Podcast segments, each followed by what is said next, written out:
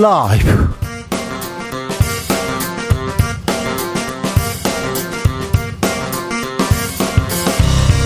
2023년 4월 17일 월요일입니다. 안녕하십니까. 주진우입니다. 이재명 대표가 돈봉투 의혹에 대해서 공식 사과했습니다. 빠른 수습을 위해서 송영길 전 대표 조기 귀국도 요청했는데요. 돈봉투 사건은 민주당에 그리고 정치권에 어떤 영향을 미칠까요?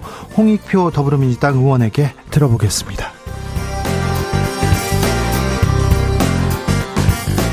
국민의힘과의 결별을 예고했던 전광훈 목사 오늘 기자회견 열었는데요. 돌연 국민의힘 당원 가입 운동을 선포했습니다. 국민의힘 쪽에서 버리지 말아달라고 했다, 지켜달라고 했다 이렇게 해명했는데요. 국민의힘과 전광훈 목사 헤어질 결심 못하는 이유는 뭘까요? 정치적 원의 시점에서 들여다봅니다. 프랑스 마크롱 대통령이 중국 방문 이후에 전략적 자율성, 대미 대중외교 균형 잡겠다 강조했습니다. 프랑스 경제적 실리를 치중하고 있다는 분석 계속되는데요. 프랑스 외교에서 우리는 무엇을 배워야 할까요? 우리는 어떤 길을 찾아야 하는 걸까요? 경공술로 찾아보겠습니다. 나비처럼 날아 벌처럼 쏜다. 여기는 주진우 라이브입니다.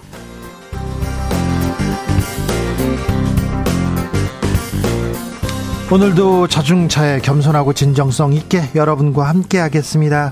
어, 주말에 어떻게 보내셨습니까? 산에 가시는 분들 많더라고요. 특별히 젊은 남성, 젊은 여성분들 산에 가는 거 보고 굉장히 놀랐어요. 어, 저는 뭐 20대 때, 30대 때 주말에 자는 거 바빠가지고 그런 생각 해보지도 않았는데 요새 MZ 세대는요, 어, 뭐잘 차려 있고요. 멋지게 차려 있고 산에 가서 사진도 어, 찍고 그렇습니다. 근데 어, 예쁘게 멋지게 입는 것도 중요한데 어, 좀 안전 장비 그리고 신발 잘 챙겨야 됩니다. 신발 잘 챙기셔야지 구두 신고 산에 갔다 그런 사람은 없죠. 없죠. 없어야 되는데 저는 구두 신고 20대 때 산에 한번 갔다가요. 큰일 날 뻔했습니다. 자 산에 갈 때 이거 챙기면 좋아요. 네. 어, 야외 나갈 때 저는 이거 챙기죠. 이거 먹으면 꿀맛입니다. 이런 거 있지 않습니까? 꿀팁 하나 전해주십시오. 샵 9730 짧은 문자 50원 긴 문자는 100원이고요. 콩으로 보내시면 무료입니다. 그럼 주진우 라이브 시작하겠습니다.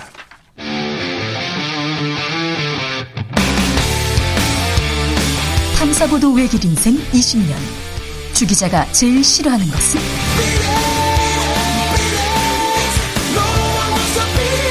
이 세상에서 비리와 부리가 사라지는 그날까지. 오늘도 흔들림 없이 주진우 라이브와 함께.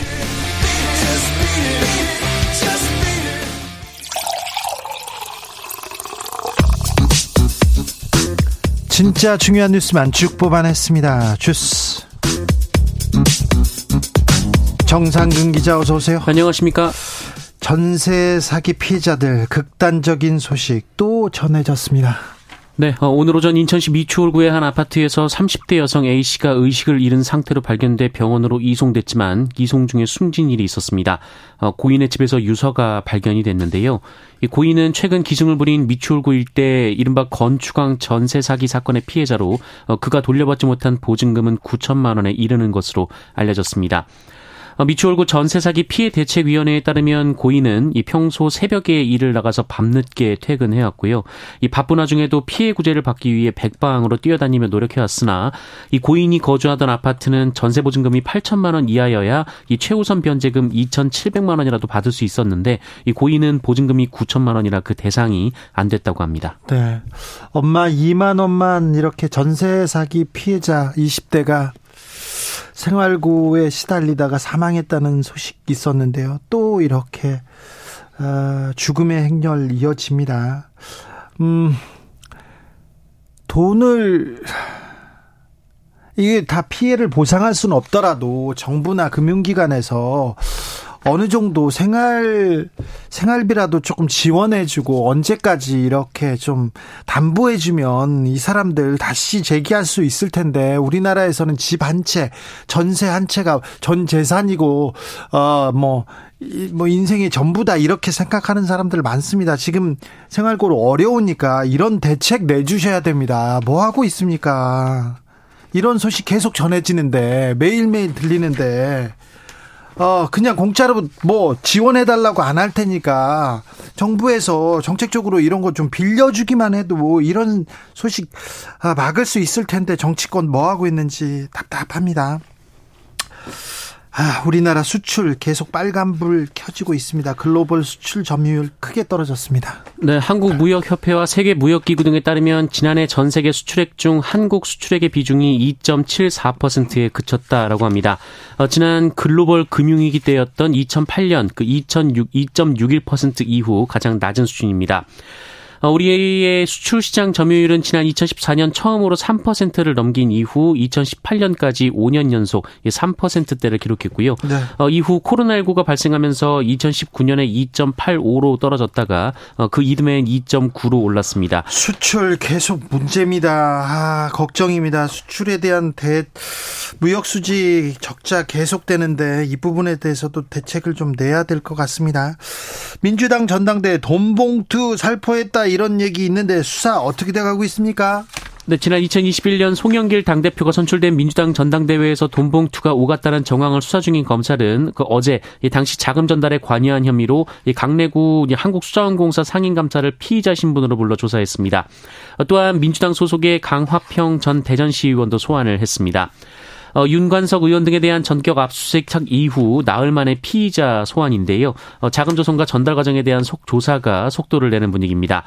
어, 이 수사는 민주당 국회의원 다수를 대상으로 확대될 가능성이 높다라고 하는데요. 검찰은 돈을 전달받은 민주당 국회의원의 수를 20명으로 특정했다라는 보도도 나왔습니다. 이재명 민주당 대표 오늘 공식 사과했습니다.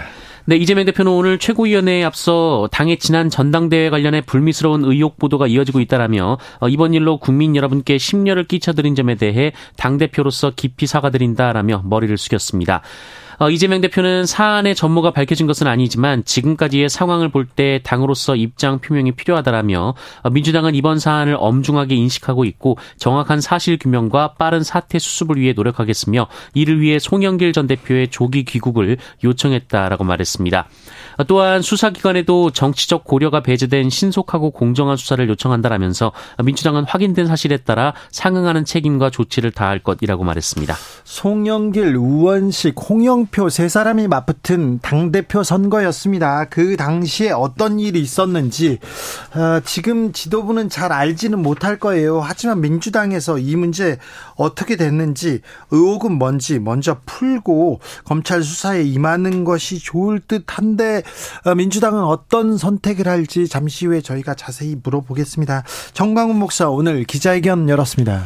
네, 정광호 목사의 원래 알려진 기자회견의 주제는 국민의힘과의 결별이었는데요. 그러니까요. 어, 그런데 오늘 실제 기자회견의 주제는 이 국민의힘 공천권 폐지하고 후보자 경선을 하라였습니다. 공천권을 폐지하고 후보자 경선하라. 그러면 당원들한테 공천권 돌려달라 이 얘긴데요. 네, 정광호 목사는 국민의힘은 대안이 없는 존재라면서 어, 비록 많은 실수를 저질렀지만 윤석열 대통령을 만들어내서 공산화 흐름에 제동을 건 것은 높게 평가받아야 한다 라고 말했습니다. 이 문제는 또이 문제 이 단어에 또 명예훼손 혐의가 좀 들어 있어 가지고요. 네. 네, 또한 이 전 국민 국민의힘 당, 전 국민 국민의힘 당원 가입 운동을 제안하면서 이 공천권을 없애고 이 당내 경선으로 선출직 공직자를 뽑아야 한다라고 주장했습니다. 네. 어, 정광호 목사는 기자회견 주제 변경에 대해서 이 국민의힘과의 결별 그리고 신당 창당을 선포했더니 이 국민의힘의 많은 분들이 왜 홍준표 등 몇 사람 때문에 우리를 버리냐 이런 말을 했다라고 주장하면서 네. 이 목사님이 도와주면 200석도 자신 있다라고 하더라라고 주장했습니다. 어, 또한 자신에 대한 비판 보도를 한 언론을 언급하면서 십자가에 못 박히던 예수님과 빗대기도 했고요. 기자들도 북한의 지시를 받고 왔다 이렇게 주장을 하기도 했습니다. 북한의 지시를 받고 기자가 갔다고요? 그런 사람이 어디 있습니까? 뭐 공산화라고요? 그런 게 어디 있습니까? 이렇게 아무 말이나 하는데 왜 국민의힘은 정광훈 목사하고 헤어지지 못하는 걸까요? 정광훈 목사한테 기자회견 왜 열었어요? 얘기했는데 내가 어, 국민의힘하고 헤어지려고 했는데 어, 많은 사람들이 말리더라. 그래서 내가 국민의힘 더 잘되라고 지금 목소리를 내겠다. 어떻게 잘되라고 하는 건데요. 그랬더니 지금 국민의힘 지도부가 몇몇 사람이 공천권을 갖고 공천권 때문에 싸우고 있는 것 아니냐 그러면서 공천권 그거 당원들한테 돌려주고 국민을 위한 국가를 위한 국익을 위한 정치를 해야 된다 이런 얘기를 하더라고요. 어 국민의힘 내부에서는 상식적인 얘기를 하시네 이런 생각도 드는데 아, 자 정광훈 목사는 어떤 얘기를 계속 이어갈지 그리고 김기현 지도부는 정광훈 목사하고 어떻게 헤어질 결심을 할 건지 저희가 잠시 후에 좀 물어보겠습니다. 아 그리고 이 김기현 대표가 조금 전에 관련 질문을 받았는데요. 네. 어, 그입 좀 닫아줬으면 좋겠다 이런 말을 했다고 합니다. 그 입은 닫을 리가 없습니다. 홍준표 시장도 마찬가지고요. 정광훈 목사 절대 안 닫습니다. 네. 어제 세월호 국기 기억식이 있어서요. 네, 어, 인천에서 제주로 가던 이 배가 진도 앞바다에서 침몰했던 세월호 참사가 어제로 꼭 9년이 흘렀습니다. 네. 어, 당시 수학여행을 가던 단원고 학생들이 살아 있었다면 어느덧 20대 후반이 되었을 텐데요. 27살, 26살, 28살 이렇게 됐죠. 네, 어, 제 그날을 잊지 않고 기억하기 위한 기억식이 치러졌습니다.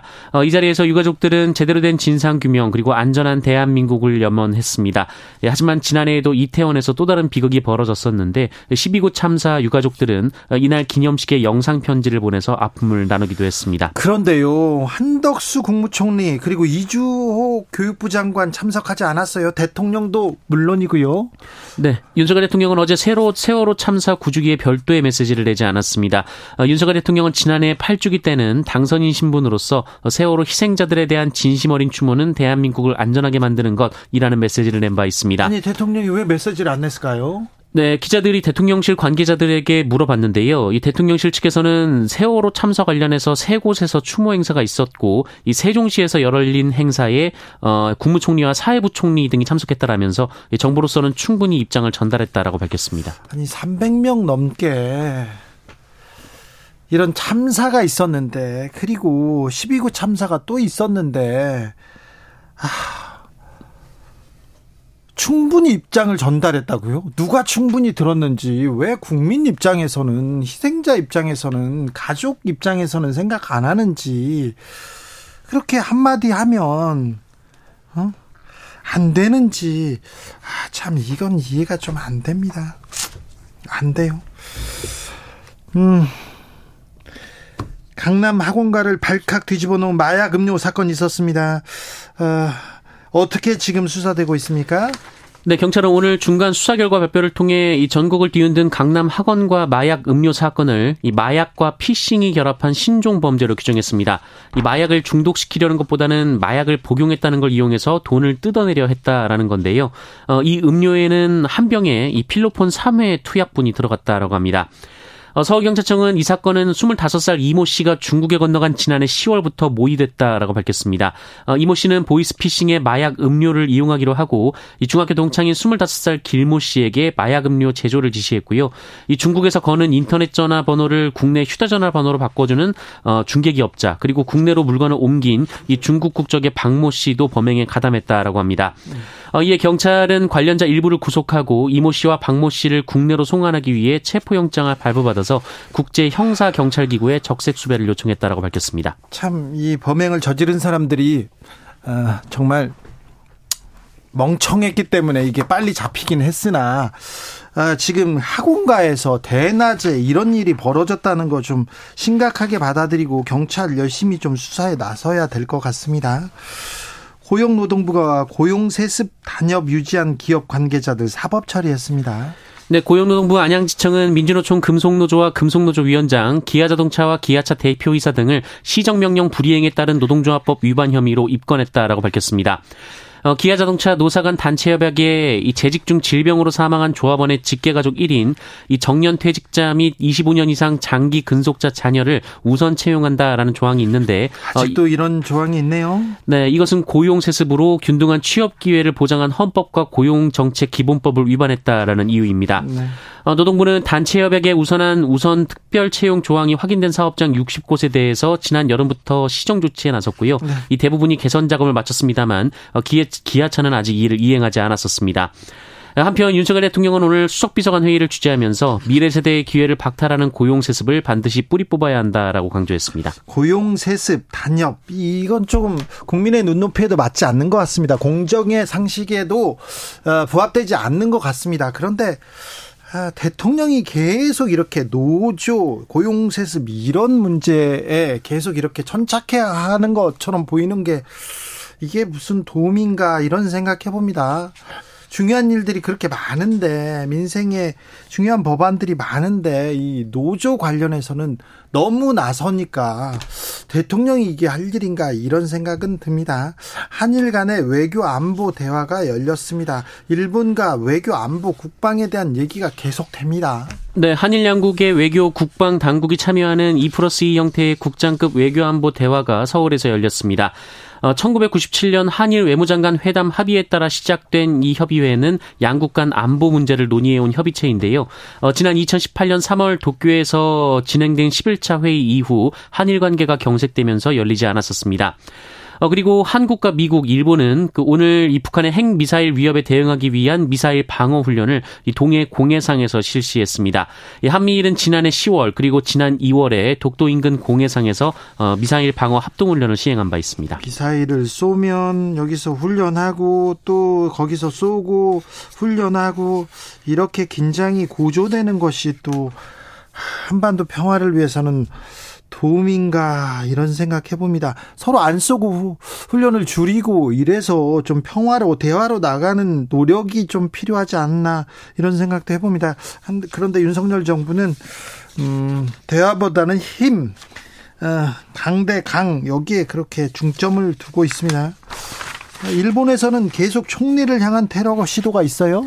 네, 지난 토요일 선거 유세에 나선 기시다 후미오 일본 총리를 향해 20대 남성이 폭발물을 던진 일이 있었습니다. 네. 이 폭발물이 현장에서 터졌습니다만 인명 피해는 없었는데요. 이 날아온 물체를 경호원이 황급히 밀쳐내고 즉각 기시다 총리가 대피하면서 기시다 총리도 다친 곳이 없었습니다. 어, 경찰에 체포된 남성은 이 효고현에 사는 24살 기무라 류지라는 사람입니다. 어, 일본 경찰은 그의 범행 동기 등을 조사하고 있습니다만 남성은 묵비권을 행사 중인 것으로 전해졌습니다. 어, 일본에서는 지난해 아베 신조 전 총리가 피격돼 사망한 사건이 있었는데요. 이 불과 1년 만에 현직 총리를 노린 테러가 발생했기 때문에 일본 사회에 많은 파장을 낳고 있습니다. 네. 일본은 뭐 테러 이런 부분에 대해서 조금 더 좀 대비 태세를 갖춰야 되는 것 같아요. 북한 얘기, 우리 얘기보다는 아무튼 국내 테러부터 좀 신경 썼으면 하는 게좀 어, 조언해드리고 싶은 이야기입니다. 김포 골드라인 이름은 골드라인인데 여기서 계속 사고가 납니다. 올해만 18건 이릅니다. 네, 어, 지옥철로 악명이 높은 김포 도시철도에서 올해 들어 닷새에 한 번꼴로 안전사고가 발생했다라는 통계가 나왔습니다. 닷새에 한 번꼴로요? 네, 민주당 김주영 의원이 김포 도시철도로부터 받은 자료에 따르면 올해 1월부터 지난 11일까지 이 김포 골드라인에서 발생한 안전사고는 모두 18건이었습니다. 어, 지난 101일 동안 평균 5.6일에 한 번씩 사고가 이어졌습니다. 장소별로는 열차 내 사고가 7건으로 가장 많았고요. 이 승객이 붐비는 김포공항역 승강장이 6건으로 뒤를 이었습니다.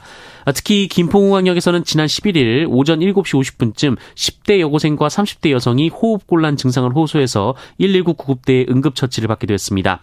아, 또한 지난 3일에는 열차 안에 있던 승객 2명이 각각 공황장애 증상을 보이거나 하차 직후 구토 증세를 보이기도 했습니다.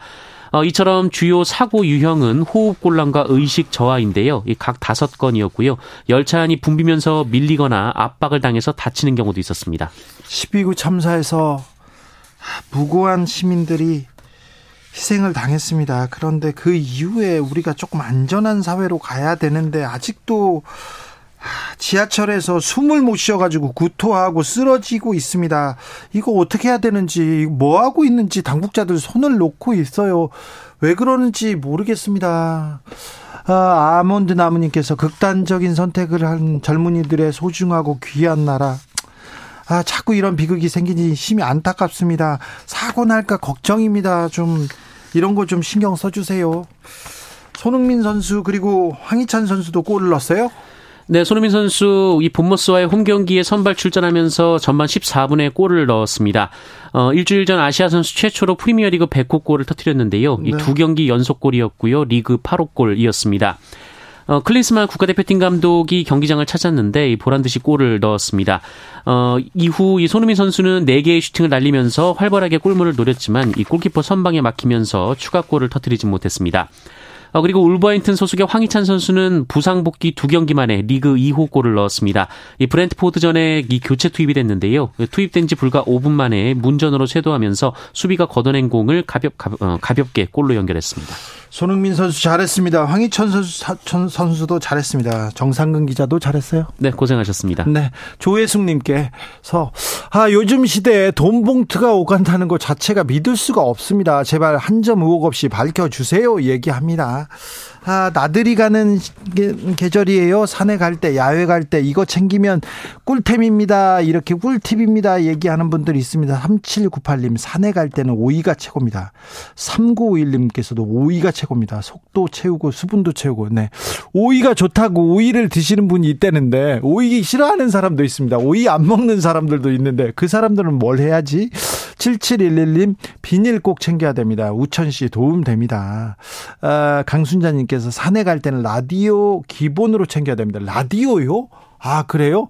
산에 가서 주진우 라이브 들으면 좋다는 얘기를 하시려고 하는 거겠죠? 순자님? 네. 아니어도 그렇게 들을게요. 네. 별 수 없습니다. 아, 차상호님께서 등산 가서 회 먹어보신 분 없죠? 저희는 회 떠서 가봤습니다. 회 떠 먹는다고요? 산에서 회? 정상에서 회라. 이것도 조금, 어, 재밌네요. 재밌는데, 산에서 술 먹어도 됩니까? 안 되죠. 산에서 술 먹고 그거 조심하셔야 됩니다. 절대 안 됩니다. 1041님 산에 갈 때는 컵라면에 김밥입니다. Wow 산에서 먹는 컵라면 생각하니 침이 넘어갑니다. 산에서 컵라면은 어떻게 먹죠? 뜨거운 물 아 보온병에 끓이면 안 됩니다. 절대 끓이면 안 됩니다. 9191님 산에 가실 때는 초콜릿 한두 개 챙기세요. 와 그래요. 산에서 막 이런 걸 먹으면 재밌겠다, 맛있겠다. 124님께서 저는 산행 갈 때 양갱 가져갑니다. 먹기도 편하고 맛있더라고요. 얘기하는데, 아, 그렇군요. 아, 야, 당 떨어지는 분들 있군요. 물 챙기셔야 돼요. 아, 20대 때 멋 모르고 월축산 갔다가 약수터 없어가지고요. 주변 분들께 물 동량하면서 8시간 등산했던 기억이 있습니다. 1325님께서 얘기하네요. 0700님, 부산에 살고 있는 50대입니다. 집에 아기들 어릴 때 친구랑 가족이랑 주말마다 산행했던 좋은 기억이 있습니다. 챙길 것은 무엇보다 같이 산행할 수 있는 가족이 최고입니다. 이제 자녀들이 자라서, 음, 함께 가지는 못하지만 막걸리 두어 병 배낭에 담아서 다닙니다. 막걸리 두어 병 괜찮으시겠습니까? 술 먹고 취해서 이거 아 조심하셔야 됩니다. 내려올 때 조심하셔야 됩니다.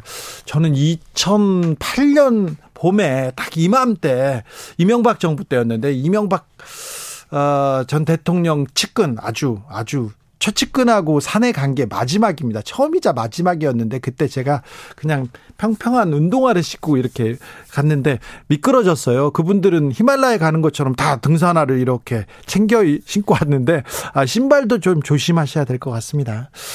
음. 54, 5145님께서 예전에 아버지랑 등산하는데요. 만나는 사람들에게 안녕하세요. 날씨가 참 좋네요. 라고 인사하던 아버지 따라 저도 인사를 하게 됐습니다. 계속 하다 보니 이게 뭐라고 나름 재미도 느끼고요. 힘든 게 사라집니다. 아버지는 안 계시지만 아직도 열심히 인사하면서 등산합니다. 아, 또 그런 깊은 뜻이 있었군요. 교통정보센터 다녀올까요? 유아영 씨.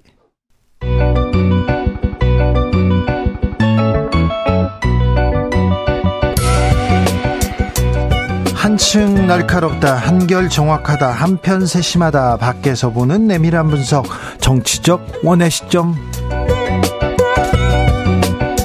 오늘의 정치권 상황 원회에서 더 정확하게 분석해 드립니다. 이연주 전 국민의힘 의원 어서 오세요. 네, 안녕하세요. 부드러운 카리스마 이연주입니다. 네, 부드럽게 돈봉투 얘기를 좀 해야 되겠습니다. 부드럽게 돈봉투.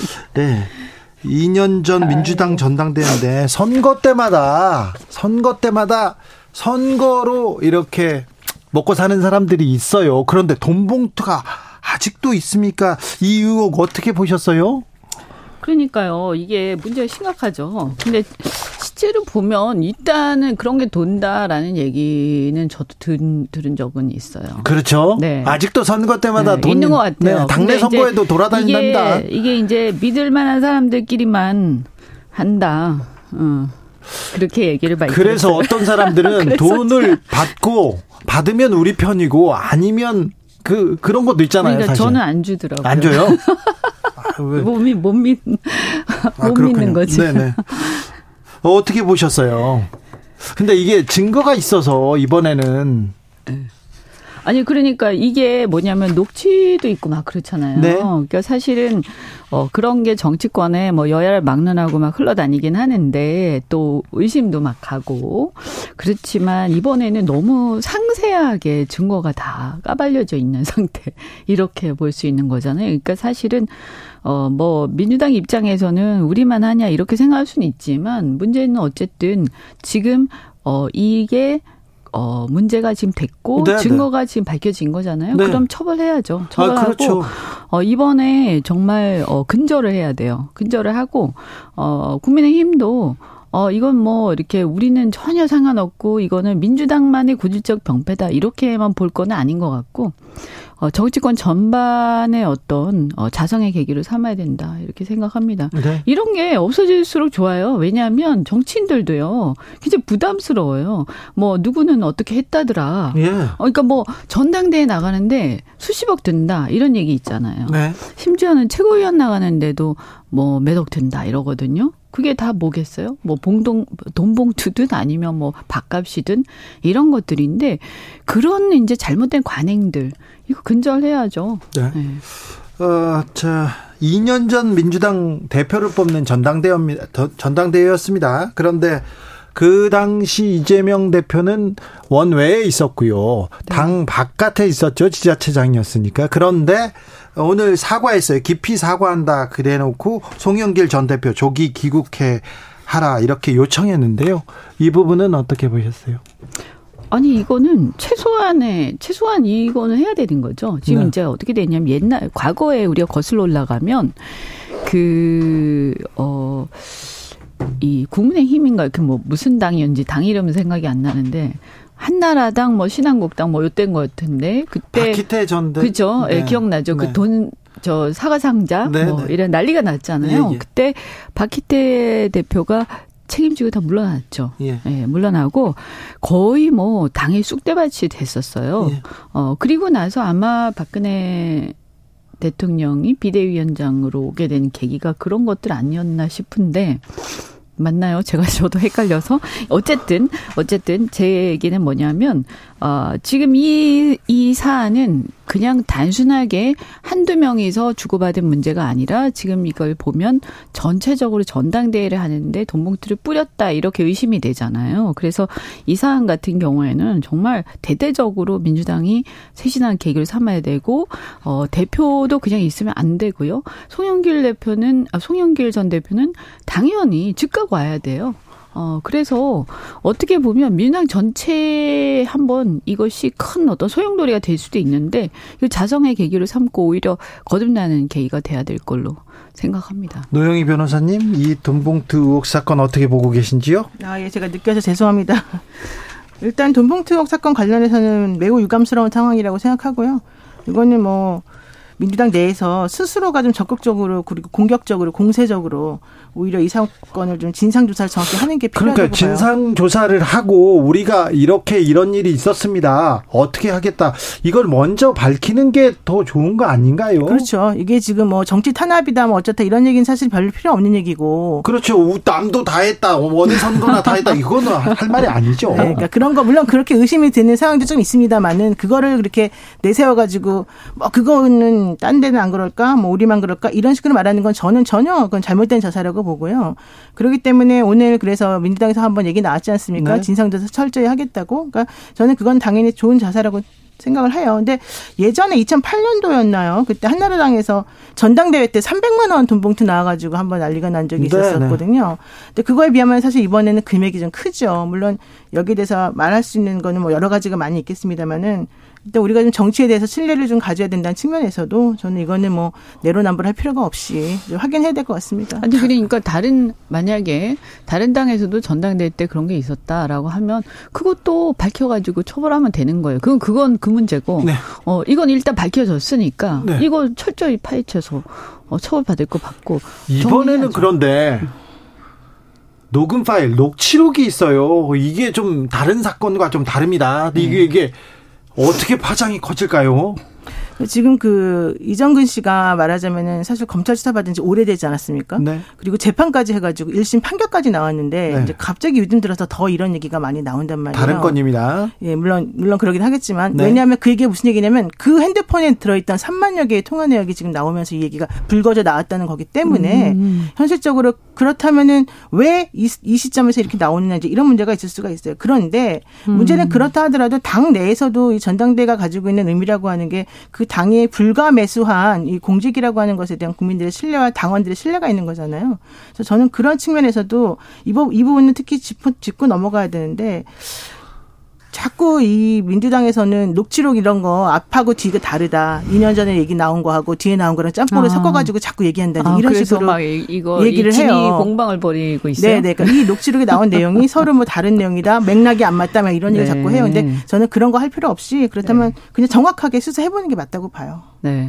아니 프레임 안에서 막 공방 벌이면 뭐 합니까? 이거는 그 빼도 박도 못하는 지금 상황이잖아요. 그러니까 이거는 일- 인정하고 빨리 인정하고 빨리 깨끗하게 이거는 털고 가야지. 네. 이걸 뭐 내부 세부적인 걸 가지고 공방을 벌인다든지 아니면 이것을 왜 지금 이것이 문제가 되냐 이런 이런 정치적 공세를 한다는 이거 굉장히 적절치 않죠. 네. 아, 물론 그런 문제가 그런 생각은 할 수 있는데 그거는 민주당이 이 부분에 대해서 아주 철 저하게 하고 엎드리고 이 부분을 쇄신하고 처벌받고 다 한 다음에 다 끝난 다음에 가만히 있어도요 국민들 다 알아요 왜 지금 났지 다 생각해요 그런데 그 그렇죠. 렇다고 해서 그렇죠. 이 사안 자체가 아무 문제가 없다 그건 아니거든요.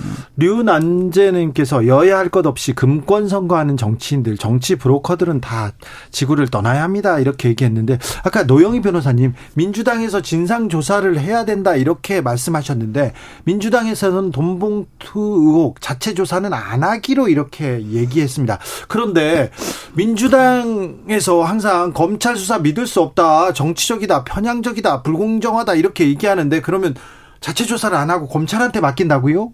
그러니까 그게 이제 내부적으로 조사하면 또 이게 음. 뭐 신뢰성이 있네 없네 이런 얘기를 할까봐 그러는 것 같기도 합니다. 이거는 제가 선회를 했을 경우 얘기인데요. 네. 근데 이게 사실 그렇게 하면 안 되는 게 지금 더불어민주당 전당대회가 송영길, 홍영표, 우원식 세 분이 그때 네. 삼 3파전으로 치러졌었잖아요. 예. 그 당시에 송 전 대표 같은 경우에는 득표율이 35.6%였어요. 예.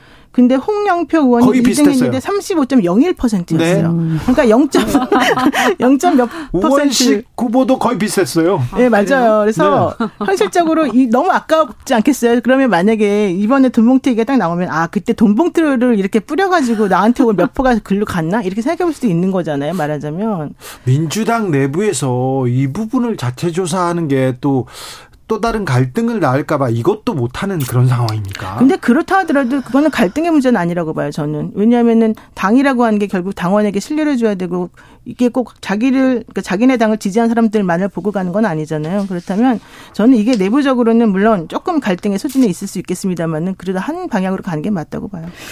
이 돈봉투 사건이요. 사실은 뭐 이렇게 표현하면 좀 그렇지만 어, 보수 정당에서 터진 것보다 훨씬 더 타격이 클 겁니다. 그렇습니다. 예, 왜냐하면 이제 국민들이 어쨌든 이게 뭐 억울하다고 생각하실 수도 있는데 어, 민주당에 대해서는 이제 개혁적인 것을 바라는 그 눈높이가 조금 더 높은 것 같아요. 네, 제가 볼 때. 맞습니다. 어, 그래서 이제 사실은 지난 정권 때도 어, 이제 부동산에 여러 가지 우리 LH 사태 터지고 하면서 국민들이 굉장히 실망한 게 어, 민주당, 이제 소위 말해서 민주화 세력이라고 했는데 결국 기득권화 됐구나 하는 이런 이미지가 덧씌워진 거죠. 근데 이제 사실은 어떻게 보면 오랫동안 민주당이 과거에 민주화 세력 이 주축이 되긴 했지만 그때가 벌써 87년이니까 지금 보면 뭐 30년 이상 지난 거 아닙니까? 그러니까 그 동안에 아 이 세력도 우리 사회에서 결국 기득권화되었구나 하는 이 이것이 국민들한테 굉장한 실망이고 또 저도 과거에 그런 것 때문에 굉장히 많이 비판했는데 이번에 이런 것까지 터져버렸으니까 저는 민주당이 그냥 대충 대충 해갖고는 이거 극복할 수 없을 거라고 봐요. 그래서 어 어쨌든 여야가 저는 둘 다 공이 이렇게 개혁이 제대로 돼야 되고 어 정말 한쪽이 무너져도 또안 된다. 이것은 서로가 서로 막 혁신의 어떤 경쟁을 해야 되는 상황이라고 저는 네. 보기 때문에 네. 민주당이 이번에 이것뿐만이 아니라 좀 대대적인 전 혁신을 하기를 좀 기대를 합니다. 돈 봉투 민주당에서 지금 터진 악재인데요. 대형 악재로 이렇게 또 발화할 가능성이 있습니다. 특별히 민주당한테는 그래서 민주당이 어떻게 이 사태를 진화하느냐, 어떻게 대응하느냐가 더 중요합니다. 국민들이 보고 있습니다. 음, 국민의힘에서는 정광훈 목사하고 헤어진답니까? 헤어질 결심을 한답니까? 왜 못한답니까? 저는 사실은 정광훈 목사 건이 그렇게 뭐 저 전대에 좀 영향을 미쳤다고는 해도 그렇게 비중 있게 지도부가 생각할까 이랬는데 이번에 홍준표 대표 홍준표 시장을 그 해촉하는 상임고문에서 해촉하는 걸 보고 네. 주변에서 사람들이 그러더라고요. 주변에서 어 정강훈 목사가 진짜 영향력이 어, 있네. 그렇게 세요. 홍준표 어. 시장보다 세다. 이런 얘기 나오잖아요. 아니, 그러니까 이게 제 얘기는 뭐냐면 국민들이 일반 그러니까 정치를 잘 모르는 국민들이 보는 시각을 말씀드리는 거예요. 저도 네. 내부 사정은 잘 모르겠지만 이번에 이 해촉을 함으로써 국민들이 볼 때는 어 정광훈 목사가 더 세네 이렇게 인식이 된 거예요. 네. 그래서 이게 이제 사실이든 아니든 저는 상관없이 지금 굉장히 심각한 국면에 들어갔다 이 문제는. 제가 2000년대 어. 초반부터 정광훈 목사를 취재해 왔는데요. 아주 세다고 생각합니다. 저는 국민의힘 그리고 보수당에 큰 영향을 미치고 있다고 저는 얘기했는데 어떻게 보셨습니까? 노영희 변호사님. 근데 사실 정광훈 씨가 정광훈 목사가 당원이 아니지 않습니까? 국민의힘 당에. 네. 그럼 뭐예요 도대체가 이런 말을 할 수 있는 근거가 정확히 뭐예요? 이 당원을 많이 데리고 있는 영향력을 끼치고 있는 그런 목사님인 것 같아요. 그러니까요. 바로 이제 그 부분이 좀 애매한 것 같아요. 이현주 의원도 국민의힘 당원이시잖아요. 근데 사실 이현주 의원님의 말보다도 지금 정강훈 씨 말이 훨씬 더 세다고 지금 자기들이 주장하는 거 아니겠습니까? 그렇게 된 이유가 아무래도 이제 국민의힘이 그동안에 선거를 치르면서 정강훈 씨의 드- 덕을 많이 보았기 때문인 것 같은데 이제 이제 토사구팽이라고 하는 말까지 나올 정도로 관계를 끊으려고 하니 본인이 현실적으로 나한테 아무것도 지금 안 주고 나를 이렇게 버리겠다는 뜻이야. 나 가만 안 있겠어라고 말한다는 거예요. 근데 이 사람 말하는 거 들어보세요. 어, 정, 공천권을 폐지해야 된다. 그리고 당원 중심의 후보 경선이 돼야 된다. 이런 말은 솔직히 외부에 있는 사람이 하시는 말이 아닌데도 불구하고 이분은 이 당을 자기 거라고 생각하는 것 같아요. 아니 공천권 폐지, 공천 에, 이게 당 수뇌부가 공천권을 가지고 좌지우지한다. 이거 당원들한테 다 줘야 된다. 당원 그러니까, 대가 네. 운동한다. 이건 또 본인이 그 맞는 말인데. 상식적인 들어보니까. 말이잖아요. 아니, 말은 맞는 맞는데, 말은 맞는데, 지금 본인이 그런 거 가지고 딜을 할 수 있는 상황이냐고, 제 말. 이거 좀 딜하는 거 아닙니까? 그럴까요?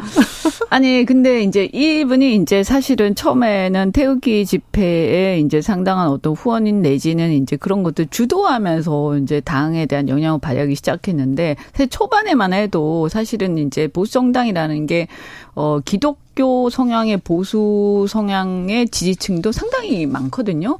그리고 어쨌든 간에 개신교하고 상당히 밀접한 관계 있는 건 사실이고요. 어 그러니까 이분이 이제 한때는 한국 기독교 뭐 한계총인가요? 거기에 회장도 하셨어요. 하셨죠. 나중에는 좀 문제가 됐지만 회장이었어요. 어, 그러다 보니까 이제 처음에는 뭔가 그런 어떤 일환으로 이렇게 시작이 됐을 거예요. 근데 점점 점점 가다가 어떻게 됐냐면 전당대회를 거칠 때마다 전당대회에 이제 어, 그 당원을 이제 당원 중심으로 가잖아요. 또 그 전에도 어쨌든 70%나 됐으니까 이 전당대회 때 당원이 특히 조직화되어 있는 당원 세력이 어느 한쪽으로 오다를 내면 쫙 이렇게 만약에 표를 찍는다 이러면 엄청난 게 돼버리는 거죠. 그래서 이게 뭐 10만 명이다, 뭐 몇만 명이다 이런 얘기까지 있고 근데 실제적으로 우리가 보시면 전당대회 때 막상 당원이 뭐 80만 명이다, 뭐 100만 명이다, 30만 명이다 얘기는 해도 실제 표를 찍는 사람들은 사실은 한 3, 40만 명밖에 안 되잖아요. 그럼 그 안에서 그 안에서 한 10만 명만 돼도 거의 그거 뭐. 그냥 사실은 그렇죠. 좌우를 하는 거거든요. 네, 당락을. 이번 전당대회 말고 그 전에 네. 그전 선거에선 더 큰 영향력이 있어요. 예, 예. 왜냐하면 당원이 작았으니까 그렇죠. 더 그랬죠. 그래서 이게 이제 누적이 되면서 이제는 어, 전당대회 나가는 분들도 이분한테 이제 어느 정도는 어필을 해야 되는 그런 상황이 된 게 아닌가. 요즘에 이제 김재원 최고라든가 네. 또 김기현 대표라든가 하는 행동들을 시장도 보면 전에 당, 당권 경쟁 나갔을 음, 때 가서 네.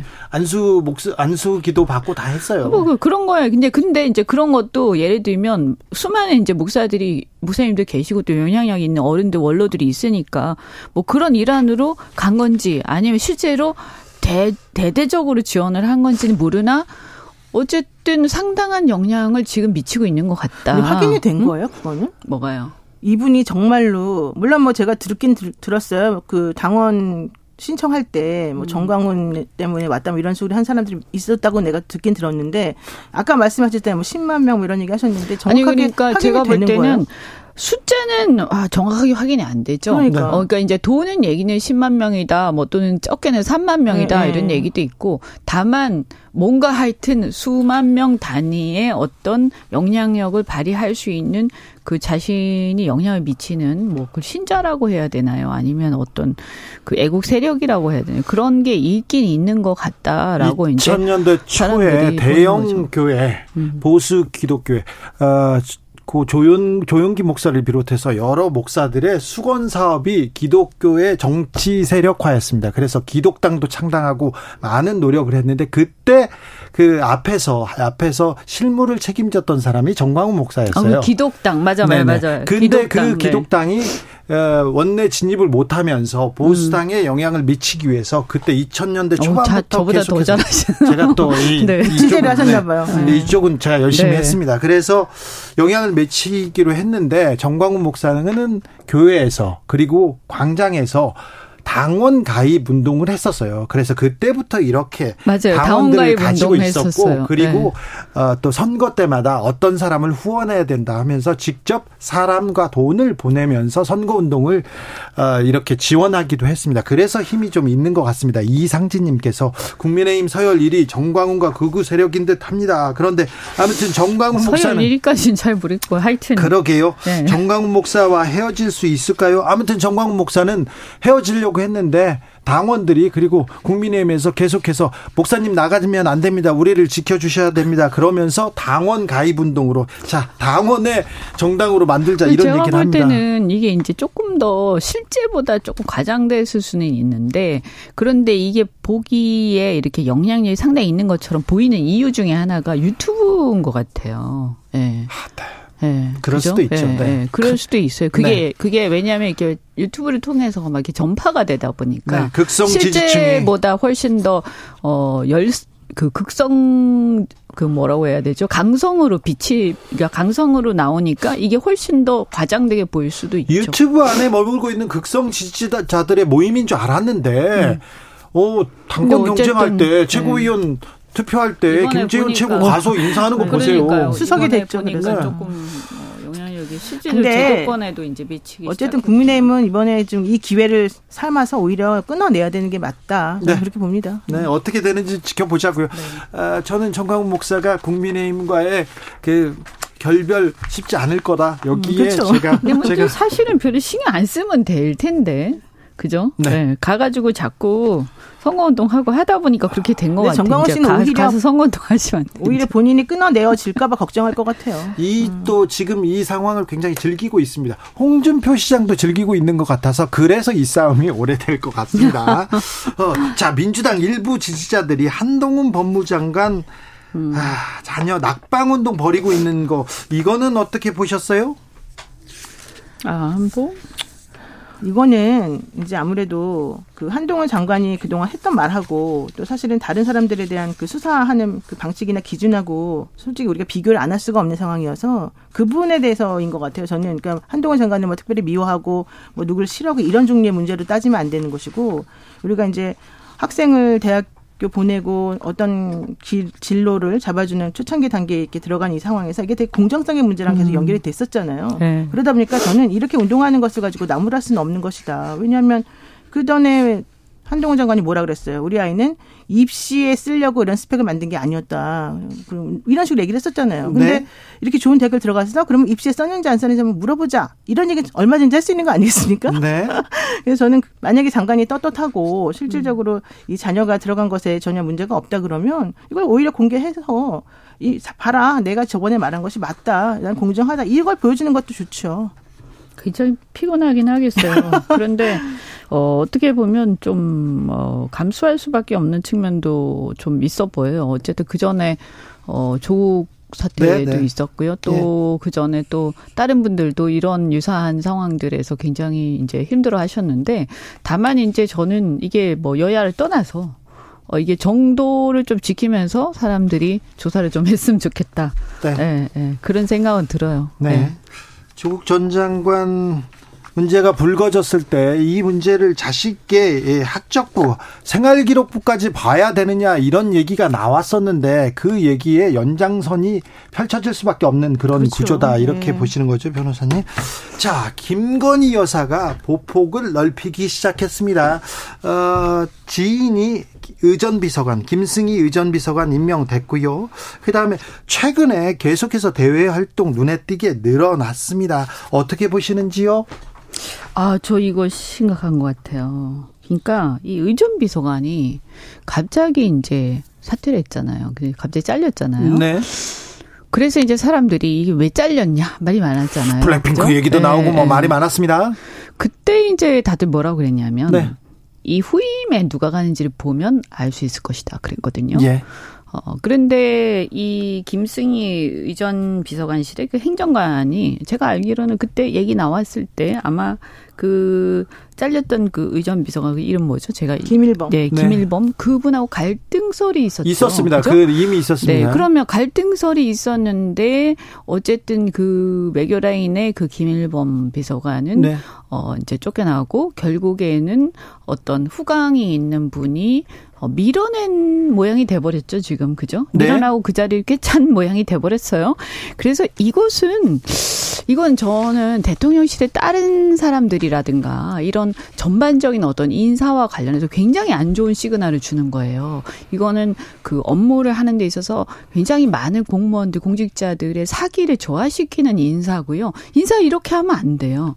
설사 이 사람 아무리 좀좀잘 봐주고 싶다 해도 지금 이런 식으로 노골적으로 아 저는 너무 놀랐어요. 어떻게 이렇게 인사를 하지? 근데 보세요. 사실 이 음. 김일범 전 비서관 같은 경우는 양 경력이 33회 외무고시 합격. 외무 부 외교 공무원 출신입니다. 네네. 주 미국 대한민국 대사관, 서기관 행정관, 또 주 유엔 대한민국 대표부 행정관, 외교부 지역공공 외교 담당관, 외교부 북미 이과장, 다 이 외교부 관련된 특히 외교부 미국과 관련된 네. 아주 정통파라는 네. 거예요. 근데 이분을 라인이고. 밀어내고 김승희라는 사람이 들어갔는데 김승희 씨에 대해서 뭐 잘 알려지지 않았습니다만 고려대 최고위가 좀 같이 다녔다는 거 하고 무슨 기획 전시하는 회사를 운영했었다. 이 정도가 지금 알려져 있는 내용이거든요. 음. 그렇다면 누가 보더라도 대통령 비서실의 의전 비서로 적합한 인물이 누구냐라고 사실 물어보게 되면 김승희 씨보다는 이 김일범 씨를 말할 가능성이 높아요. 그러니까 그런 그 얘기는 무슨 얘기냐면 우리가 어떤 사람을 그 자리에서 밀어내고 다른 사람을 그 자리 후임으로 넣을 거면 그 사람이 가지고 있는 전문성이나 이런 것들이 우리들에게 납득이 가고 인정이 돼야 되는 건데 제가 아무리 보더라도 사실은 이분은 전혀 납득이 안 가는 인물이란 말이에요. 그리고 보통 우리가 밑에서 이렇게 다툼이 있었어요. 그 다툼이 있어서 알력이 있었고 그래서 한 사람이 나가게 됐을 때 그 다툼이 있었던 상대를 그 자리에 밀어넣진 않아요. 아무리 유능한 사람이라 할지라도. 아, 네. 왜냐하면 이런 전례를 남기게 되면 아까 말씀드린 것처럼 공직자들의 사기 문제도 있고요. 분위기 굉장히 험악해져요. 그렇게 되면. 그리고 아, 이 사람은 그러면 실세가 되는 거예요. 어, 저 사람 실세구나. 저 사람한테 찍히면 쫓겨나는구나. 이런 식의 어떤 어, 사람들의 인식이 박히는 거예요. 굉장히 안 좋고 권력이 이것은요. 권력이 사유화되는 과정입니다. 이게 굉장히 조심해야 돼요. 대통령실 내 홍보수석실에서도 그렇고요. 대변인실 내에서도 이런 얘기가 나오고요. 지금 의전 비서관실에도 나옵니다. 김일범 전 의전 비서관은 자진 사퇴했다고 하니까 우리가 그 얘기는 뭐 자진 사퇴했다고 얘기합니다. 에, 잘렸다고 세간에서는 이렇게 평가하지만 본인은 네. 자진 사퇴했다니까 네, 좀 사퇴. 지켜보는 데 네. 밀려서 자인 사퇴. 뭐 김승희 비서관은 엄청 잘하셔야 돼요. 능력을 보여주셔야 됩니다. 어, 전 정권에서 탁현민 의전 비서관 했지 않느냐. 그, 그, 그 다음에 김종천 의전 비서관 했지 않느냐. 비정치, 비외교관이었어요. 맞습니다. 그런데, 어, 탁현민이 보여준 능력을 이렇게, 능력에 대해서는 뭐, 국민의힘에서도 인정한 부분이 있기 때문에, 김승희 의전 비서관 어떻게 하는지 좀 지켜보겠습니다. 그런데, 지켜봐야 되는데 왜 대통령실에서 이그 그 여사님 사진을 이런 사진을 쓸까요? 왜 이거는 또 뭘까요? 이거 고도의 안티다 그런 얘기도 있어요. 왜 그럴까요? 저는 조금 음, 아, 좀 이해가 안 돼요.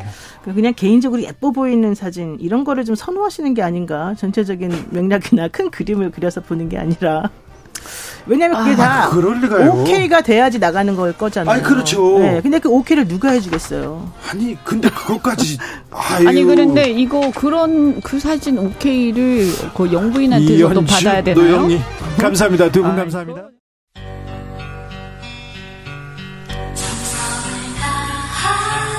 정성을 다하는 국민의 방송 KBS 주진우 라이브. 그냥 그렇다고요.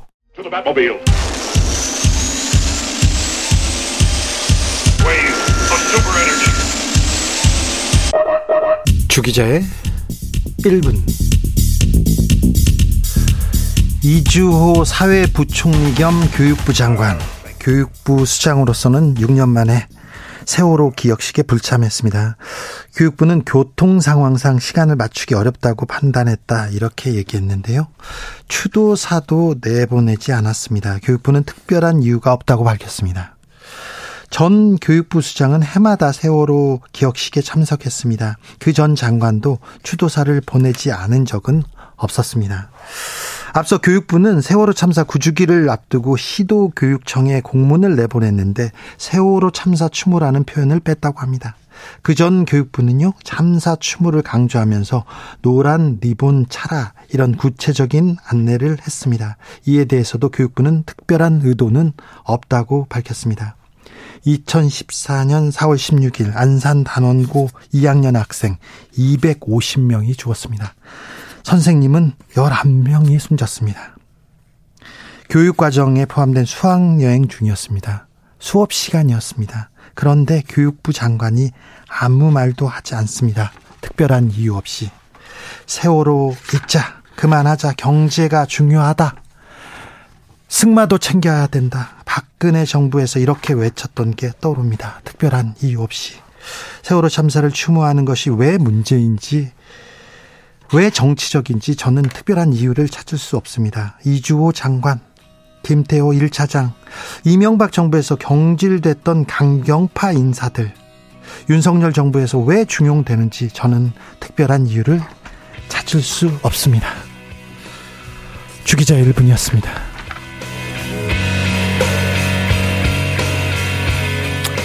Coldplay Yellow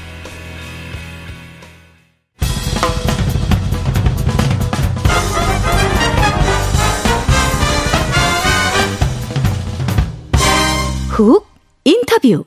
모두를 위한 모두를 향한 모두의 궁금증 훅 인터뷰. 민생 정당으로 거듭나겠다. 국민의힘 따돌리고 민주당이 아, 경제 살려보겠다. 이렇게 외치고 있습니다. 그래서 원내대표 선거 치르고 있는데 지금 이 시점에서 2021년 민주당 전당대회 돈봉투 살포 의혹이 검찰 수사 수사선상에 올랐습니다. 아, 송영길 전 대표의 조기 귀국도 민주당에서 요청했는데요. 이 문제는 어떤 파장이 일으킬지 민주당 차기 원내대표의 도전장 던졌습니다. 홍익표 더불어민주당 의원 어서 오세요. 네, 반갑습니다. 홍익표입니다. 네. 성동의 홍익표가 서초에서 보이더라고요. 아, 예. 그렇게, 네. 그렇게 됐습니다. 서초 가면 홍익표 얘기 많이 합니다. 프랭카드 막 붙어 있고요. 저 사람 일 잘한다며 얘기합니다. 네. 성동 의원이잖아요. 그렇습니다. 그런데요. 어, 잘 아시는 것처럼 우리가 지난번 그 작년에 네. 대통령 선거, 지방선거 끝나고 나서 누군가 책임을 져야 되는데 저도 네. 서, 울에서세 번이나 삼선하 삼선했기 때문에 책임감이 큰 사람 중에 한 명이지 않습니까? 그래서 저부터 뭔가 바뀌고 나부터 뭔가 내려놓으면서 네. 어, 당의 변화를 좀 만들어봐야겠다 하는 게 첫 번째였고 두 번째는 강남 지역 인구가 강남 3구가 인구가 160만이에요. 아 그렇죠. 예. 여기서 우리가 그 뭐 어느 정도 의미 있는 성과를 거두지 못하면 서울 차원의 큰 선거, 예를 들면 서울시장 네. 선거나 대통령 선거 서울에서 못 이깁니다. 네. 그리고 마지막으로 이 지역이 그 소위 평균 이상의 학력이나 자산 규모를 가진 분들이라 어, 우리 사회 약간 그 여론주도층이죠. 그렇죠. 어, 이 지역 사람들하고 소통하고 우리 당의 어떤 그 지지세를 만들어내지 못한다면 여론주도층에서 밀리면 그 충격이 훨씬 크거든요. 네. 그런 측면에서 뭔가 한번 강남 서초 지역에서 변화를 한번 만들어 보자 하고 도전을 해봤습니다. 네. 그래서 네. 아, 삼선을 한 성동을 두고 지금 서초로 갔어요. 민주당이 한 번도 이겨보지 못한 그 지역구로 가서 지금 밭을 일구고 있습니까? 예. 근데 삼선의 홍익표가 내가 대선의 책임을 지고 내가 책임감을 갖고 내가 희생하면 내가 그 국민 속으로 뛰어들면 다른 사람들도 뛰어들 줄 알았는데 다른 사람은 그런 사람이 없네요 민주당에. 그때 그 이미 그 신청 기간이 끝났기 때문에 네. 다른 분이 신청할 수 있는 방황 그 상황은 아니었고요. 혼자만 가셨어요 지금. 예. 지역구 내놓고 어떻게 하실라 그래요? 아, 뭐, 여럿이 중요한 게 아니라 상징적인 변화가 중요하지 않겠습니까? 그래요. 제가 그, 이번에 원내대표 도전한 이유도 네. 바로 그러한 헌신과 희생을 바탕으로 해서 당의 혁신과 네. 우리 대한민국 정치 한번 바꿔보자 해서 도전해보고 봅니다. 민주당이요. 지금 뭐 국민들이 생각하기에 아유 왜 윤석열 정부 왜 이렇게 못하지 못하지 이렇게 생각하는 사람들이 많습니다. 뭐 물론 응원하는 사람들도 있습니다만 잘 못한다. 국민의힘 뭐 하고 있냐 정광훈 목사 얘기만 하고 있냐 이 얘기를 하는데 그렇다고 해서 민주당 잘한다. 민주당한테 한 번 더 어 뭘 좀 기대해 보자 그런 사람들도 별로 없어요. 네. 그러니까 이런 것 같아요. 선거 치를 때, 네. 아, 그리고 이제 우리 사람들이 정당을 지지할 때 주로 정치 이슈 있잖아요. 네. 이 정치 이슈는 지지율이 날리는 날립니다. 네. 어떤 상황이 생기면 일로 쏠렸다가 절로 쏠렸다는 그 지지율이고 두 번째는 어 정치 쟁점으로 인해서 예를 들면 지금 주로 이제 그이 윤석열 정부의 실, 실책으로 지금 그 점, 점수를 잃는 거 아니겠어요? 네. 그런 경우에는 윤석열 정부와 여당을 찍지 말아야 되는 것까지는 영향을 줍니다. 네. 근데 그 사람들이 민주당을 찍어야 되겠다는 유인은 생기지 않는 거죠. 그렇죠. 예. 딱 지금 그렇습니다. 거기서 그 저는 이 민생 이슈하고 경제 문제를 네. 우리가 제대로 민생과 경제는 정말 민주당이 잘한다. 네. 이, 이, 이 사람들한테 맡겨볼 만하다.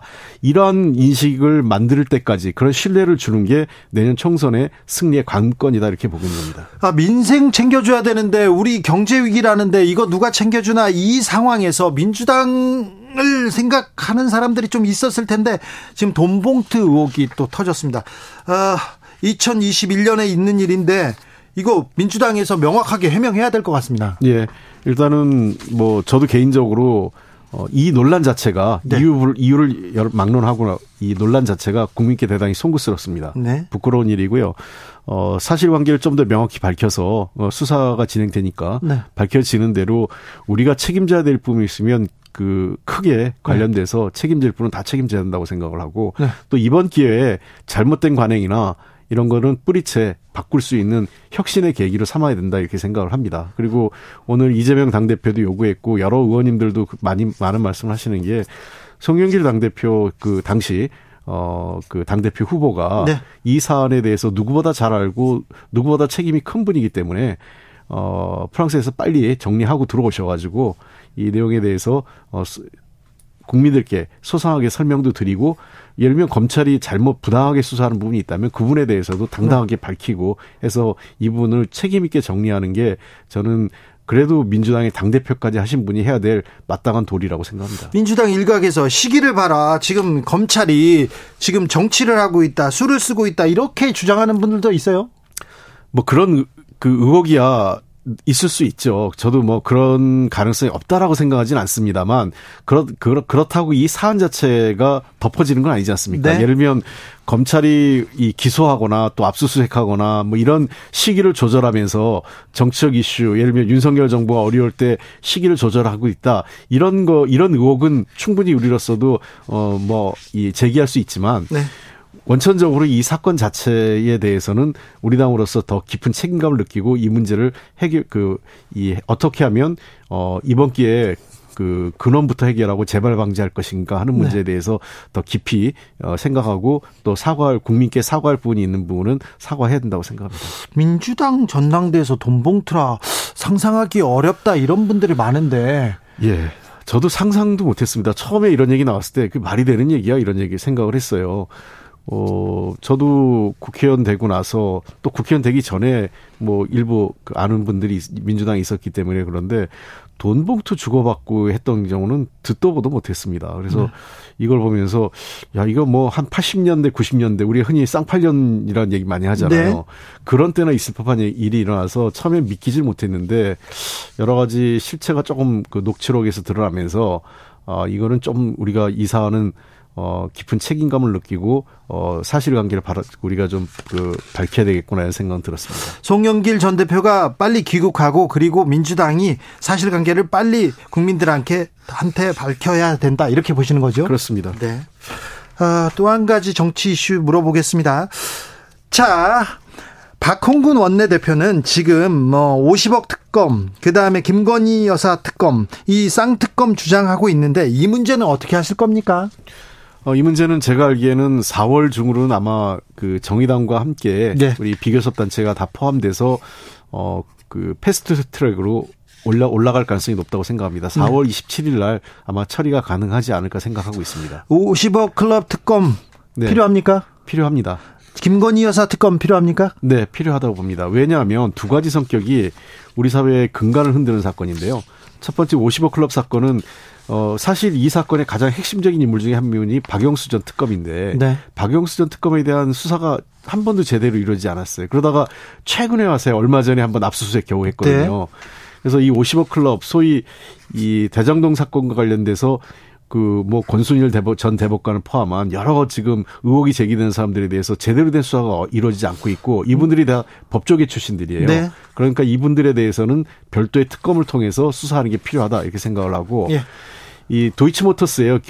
자꾸 이름을 김건희 여사로 해서 그런데 사실은 정확하게 얘기하면 도이치모터스 주가 조작입니다. 네. 미국 경제에 있어서 어, 가장 중대한 범죄가 화폐 위조 화폐 찍는 사람하고 주가 조작하는 거예요. 네. 그게 제일 중대 범죄입니다. 그래서 이뭐 도이치모터스 사건에 대해서는 총체적으로 부실 수사했기 때문에 한 번 더 특검을 통해서 밝혀야 될 필요가 있다 생각을 합니다. 아 도이치모터스 주가 조작 의혹 사건 검사들이 수사를 제대로 안 했으니까 그렇습니다. 특검이 필요하다. 예. 어, 홍익표가 생각하는 선거제도 개혁안은 뭡니까? 선거제도 개혁안은 제가 이 자리에서 딱 어느 거다라고 말씀드리긴 어렵습니다만 네. 현재 그 다양한 형태의 논의가 이루어지기 때문에 다만 세 가지 방향의 그 선거제도의 방향은 있다고 생각합니다. 첫 번째는 대한민국 국민들 국민들께서 요구하는 것은 양극단의 정치, 싸우는 정치는 좀 어, 이 그만해야 되는 거 아니냐 이게 첫 번째 요구고요. 예, 예. 그리고 두 번째는 어, 다양한 대표성. 그러니까 우리 국회의원 하면 그림을 그리면 50대 중후반에 대학을 졸업한 남자거든요. 네. 이런 사람들보다는 좀 더 다양하게 세대도 좀 젊은 세대에서 어 다양성을 요구하고 네. 성별로도 여성의 참여를 좀 넓, 넓히고 그다음에 지역도 지역도 그렇고 요 네. 요런 것들 그 대표성과 어 비례성을 좀 강화하자는 거고요.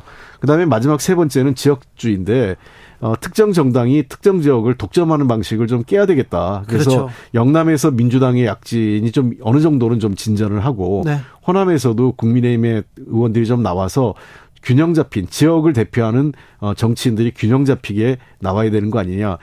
어, 아이러니하지만 김대중 대통령이 호남 정치인이라고 생각을 하시잖아요. 근데 김대중 대통령이 처음으로 그 국회의원 된 거는 강원도, 강원도 인제에서 네, 되셨어요. 네, 네.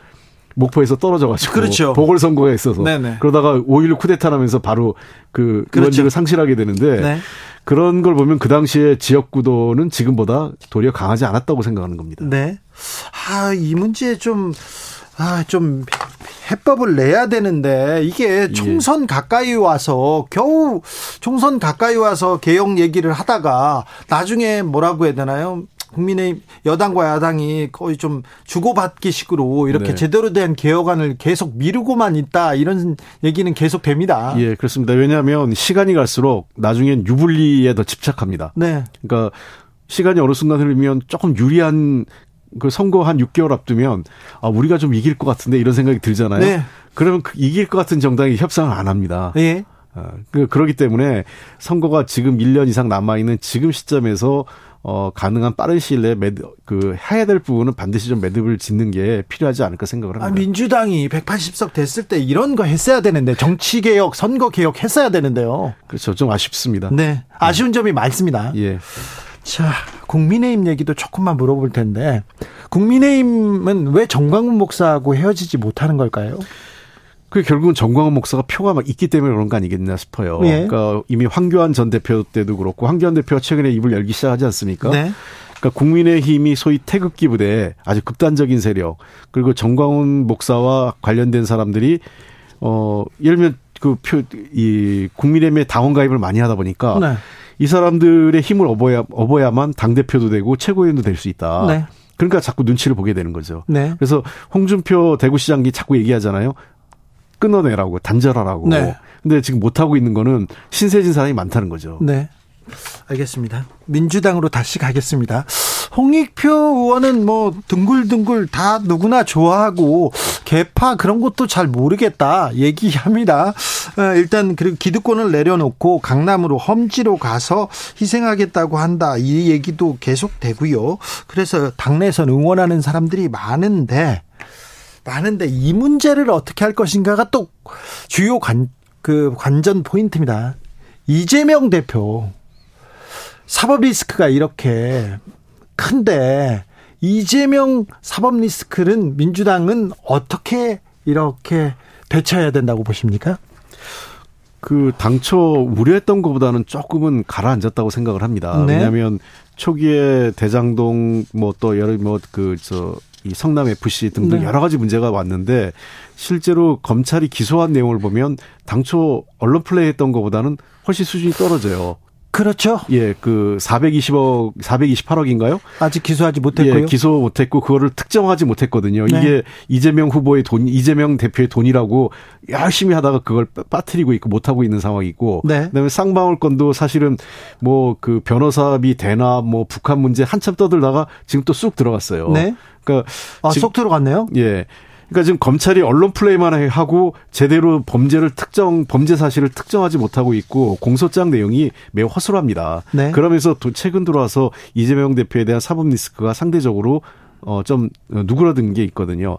다만, 어, 이재명 대표도 잘 알고 계신 거고, 본인이 그 총선에 승리하는 게 누구보다 절실한 게 자신이라고 생각을 하고 있습니다. 네. 총선에 승리하지 못한다면 어 아마 이재명 당 대표 입장에서는 어 법원에서 무죄가 난다 하더라도 정치적 미래를 어그 장담하기가 쉽지 않은 상황이 가죠. 그리고 우리 민주당의 미래도 불확실해지고 그래서 우리 현재 저를 포함해서 민주당의 모든 의원 그리고 누구보다도 이재명 당 대표가 이 총선 승리를 갈망하고 있기 때문에 그러한 속에서 우리가 이 필요하다면 꼭 그, 그 부분이 어떤 결단을 통해서 이, 해야 된다면 우리가 그때 가서 판단을 하, 해도 늦지 않다. 지금은 이, 어쨌든 이재명 당 대표와 함께 내년 총선을 잘 준비하라는 게 어, 당원들의 요구라고 생각합니다. 네, 알겠습니다. 윤석열 대통령은, 음, 야당 대표 이재명 대표를 만날 생각이 없는 것 같습니다. 그리고요 계속해서 일방 통행한다 이런 얘기 나옵니다. 협치 뭐 대화보다는 계속해서 마이웨이를 고수하고 있습니다. 아 근데 어, 윤석열 정부의 일방 통행은 어떻게 이렇게 막아 세우거나 어떻게 이렇게 대화로 이끌 거 이끌겠다 이런 보관이 있습니까? 참 어렵습니다. 이, 이, 지금 윤석열 정부가 과거 다른 저 권위주의 정권 또는 우파 정권보다도 상대적으로 어 눈치도 안 봐요. 야당에 대해서 신경을 별로 안 쓰는 것 같아요. 뭐 야당 신경 안 쓰는 것뿐 아니라 국민 눈치도 잘 안 봅니다. 네. 그 예를 들면 그 이런 거죠. 나는 뭐 지지율 감안 없이 1%가 되더라도 뭐 할 일 하겠다라고 했는데 그게 개별 국회의원이거나 음. 아니면 무슨 전문가 학자 이런 분이 있으면 비장하근데 대통령이 그 말한다는 건 굉장히 오만한 거거든요. 이제 니들 당신들이 뭐라 하든 국민이 뭐라 하든 난 내가 하고 싶은 거 할 거야 이런 예, 예. 거거든요. 현재 윤석열 정부의 그러한 태도는 저는 이미 그 노란불 아니라 거의 적신호가 들어오기 시작했다고 생각합니다. 네. 이미 대통령 지지율이 20%대로 지금 또 하락을 했고요. 예. 어, 반등의 기미가 보이지 않습니다. 이런 위기 속에서 그 대통령실과 여당 내에서 상당히 심각한 위기가 그 제기되고 있고 총선에서 만약에 윤 대통령 패배한다면 네. 저는 거의 그 레임덕이 바로 시작될 거로 봐요. 그래도 거기 개의치 않고 윤석열 대통령 그냥 자기 자기 마이웨이 외칠 것 같은데요. 그 국민의힘에서 못 견딜 겁니다. 아. 왜냐하면 국민의힘이라는 거는 그 정당은 선거에서 승리하지 승리하는 게 목표인데요. 네. 그 경우에는 아마 저희 우리 야당보다 국민의힘이 더 윤석열 대통령과 관계를 확실하게 그 변화시킬 겁니다. 이태원 참사 이후에 이상민 행안부 장관 해임 건의안 이렇게 올렸어요. 그 다음에 그 전에는 박진 외교부 장관이었었고요. 이번에 민주당에서 김태호 국가안보실 1차장 해임 건의서를 대통령실에 제출했습니다. 네. 아, 대통령실에서는 이게 무슨 국익이냐 하면서 무시하고 있는데. 네. 자, 계속해서 무시하고, 무, 무시하고 있는데 민주당이 나름대로 여기에서도 해법을 내야 될 것 같은데요. 네. 저희들도 여러 가지 생각을 준비하고 있고요. 네. 어, 그러한 방식에 대해서는 어, 이 저희가 다양한 어, 뭐 예산안이든 입법이든 이런 걸 통해서 정부를 견제할 수 있고 특히 이번 국정감사에서 처음으로 그 1년 반 만에 네. 어, 첫 번째 윤석열 정부의 국감입니다. 제대로 된. 네. 어, 국감 때 그러한 사실관계를 증, 증인을 그 통해서 분명히 할 거고 어, 윤석열 정부의 싸움에서 절대 물러서지 않을 겁니다. 특히 민생과 경제 이슈에 대해서는 네. 어, 절대로 물러나지 않고 어, 단순히 여의도의 입법 싸움에서만 끝나는 게 아니라 국민과 함께 할 생각도 있습니다. 네. 아, 한국 갤럽이 지난 11일에서 13일 조사한 자체 조사에서 윤석열 대통령의 국정 지지율은 27% 기록했습니다. 20%대로 떨어졌습니다. 자세한 사항 중앙선거 여론조사 심의위원회 홈페이지 보시면 되는데요. 20%로 떨어져도 별로 개의치 않고 그냥 마이웨이를 간다는 게 윤석열 대통령, 윤석열 정부의 특징인 것 같아요. 예. 근데 이거 너무 독주는 막아야 되는 거 아닙니까? 그래서 쉽지 않아요, 네. 민주당도. 어, 그래도 저 올해 못, 가, 못 버팁니다. 저 보시, 보십시오. 저는 장담하는데요. 네. 어, 하반기에 예. 그 경제 이슈가 쓰, 쓰나미처럼 다가올 겁니다. 네. 한국 경제의 적신호가 이미 켜진 지 오래고요. 예. 어, 저는 이렇게 대책 없는 정부는 처음 봤습니다. 되게 이 정도 되면 뭔가 이 대책을 찾으려는 신용이라도 하는데 지금 13개월째 무역 적자가 나오고 있고요. 예. 그 작년에 역대 사상 최대 무역 적자고 올해는 그게 더 커지고 있습니다. 상반기 계속 적자 얘기 나옵니다. 예. 이렇게 그 사실상 우리나라는 수출로 기업 그 경제 성장률 하고 있고 다른 대부분의 나라들이 그 경제 성장률을 OECD나 IMF가 상향 조정하는데 우리나라만 계속 하향 조정하고 있어요. 지금 위기죠. 그렇습니다. 경제 위기고 민생 위기입니다. 그런데 하... 정치권에서는 싸움만 하고 있는 것 같아서 서민들 그리고 국민들은 좀 불안합니다. 누구를 쳐다봐야 될지 누구를 따라가야 될지 모르겠습니다. 경제와 민재, 민생은 민주당입니다. 제가 그래서 경제와 민, 민생만은 확실하게 책임지는 원내대표가 되고 민주당이 되고자 어, 만들려고 노력을 하고 있고요. 이번에 반드시 저희가 그 앞으로 한그 5월부터 새롭게 시작되는 국회가 어, 민생 국회, 경제 국회. 왜냐하면 지금 준비하지 않으면 네. 그 한국 경제에 다가오는 제2의 경제 위기를 막을 수가 없습니다. 아, 불안해요. 네. 좀 대안을 좀 좀 그 정책을 내 주세요. 자, 원내대표 선거가 언제죠? 어, 지금 28일, 4월 28일 예정돼 있습니다. 4월 28일입니다. 자, 홍익표가 민주당 원내대표가 되면 민주당은 달라집니까? 바꾸겠습니다. 어떻게 해요? 네. 어, 경제 아까 말씀드린 대로 제 모토가 경제와 민생은 민주당 그리고 경제와 민생을 책임지는 원내대표가 되려고 합니다. 네. 그리고 어, 윤석열 정부의 그 독주를 반드시 예, 국회 내에서 어, 저지하도록 하겠습니다. 하, 믿어보겠습니다. 네. 네. 홍익표 더불어민주당 의원이었습니다. 감사합니다. 네, 고맙습니다. 정치 피로, 사건 사고로 인한 피로, 고달픈 일상에서 오는 피로. 오늘 시사하셨습니까? 경험해보세요. 들은 날과 안 들은 날의 차이. 여러분의 피로를 날려줄 저녁 한 끼 시사. 추진우 라이브.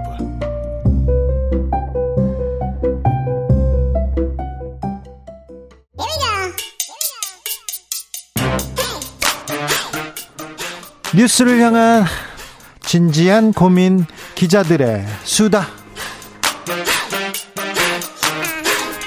라이브 기자실을 찾은 오늘의 기자는 은지옥이요. 시사인 김은지입니다. 오늘 준비한 첫 번째 뉴스부터 가보겠습니다. 네, 정말 안타까운 소식인데요. 전세 사기 피해자의 사망 소식이 또 전해졌습니다. 매일 들려요. 벌써 세 번째입니다. 네, 오늘 새벽에도 피해자가 나왔는데 네. 30대이거든요. 네. 어, 숨진 30대의 집 앞에는 수도요금 체납, 단수 경고 이런 안내장이 붙어 있었다라고 하는데요. 네. 얼마나 생활고에 시달렸는지를 좀 짐작하게 할 수 있는 상황인데. 그러니까요. 네, 지난 14일에 숨진 20대 청년 같은 경우에도 전세 피해 자였는데요. 이 집에도 최근에 수도요금 6만 원 제때 내지 못해서 단수 예고장이 붙어 있었다라고 합니다. 그분 같은 경우에는 숨지기 며칠 전에 어머니에게 전화를 걸어서 2만 원만 보내달라 이런 식의 이야기를 하면서 아, 그 말이 또 가슴을 울립니다. 네, 극심한 생활고에 시달렸다라는 사실을 알 수가 있는데요. 상황들은 다 비슷합니다. 보증금을 제때 받지 못하고 떼이게 된 상황에 절망에 빠져 있다가 이런 상황까지 끌려가게 된 것인데요. 지금 이제 9천만 원 정도를 사실상 자신들의 전 재산이라고 할 수 있습니다. 전 재산이죠. 네. 서민들은 뭐 집, 전셋집이 전 재산입니다. 그 전셋집 좀 넓히고 아니면 집 조금 넓히면서 그 대출금 갚고 그래서 조금 더 넓, 넓, 넓혀가고 그러는 게 전 재산이죠. 인생이라고 얘기하는 사람도 있고요. 예, 특히나 사회생활 처음 시작한 청년들한테 이런 피해가 굉장히 집중되어 있다라고 하는 것들도 우리가 더 눈여겨봐야 될 문제라고 생각하는데요. 네. 지난 2월에 숨진 피해자도 30대이거든요. 네. 인천 미추홀구 한 빌라에서 숨진 채 발견됐는데 전세 사기 피해자였고요. 또 상황이 비슷합니다. 임의 경매로 집이 넘어갔고 전세금 돌려받지 못할 상황이었다. 전세금을 합니다. 다 돌려받지 못합니다. 일부만 돌려받는데 그런데 정부에서 그 조금 대책을 내서 조금 돈이라도 빌려주거나 아니면 어, 유예 빚을 유예라도 해주면 이런 불상사는 없었을 텐데 이런 생각해 봅니다. 네, 이게 경매 절차에 들어가는 자체를 빨리 좀 멈추게 해야 된다는 지적들이 가장 먼저 나오고 있거든요. 이게 경매 절차로 넘어가게 되면 당장 피해자들이 길거리에 쫓 쫓겨나야 되는 상황이 되기 때문인데요. 네. 이게 계속 벌어지고 있고 앞으로도 굉장히 걱정이 되는 게 지금 미추홀구 전세 사기 피해 대책 위원회에 따르면요. 인천 미추홀구의 전세 사기 피해자만 3천 가구에 이른다라고 합니다. 3천 가구나요? 네, 전세 사기가 그리고 여기에 건축 왕만이 있는 게 아니라 다른 지역에도 있거든요. 그렇기 때문에 굉장히 우리가 예단 예방해야 되는 여러 가지 문제들이 있는데요. 제, 제도의 허점을 뚫고 지금 들어왔잖아요. 그렇습니다. 이거를 제도를 정책을 제대로 이렇게 만들었으면 이런 일이 없었을 텐데 그런 예, 생각도 해요. 심지어 2월달에 숨진 사람은 그런 이야기를 본인 유서에 써놨는데요.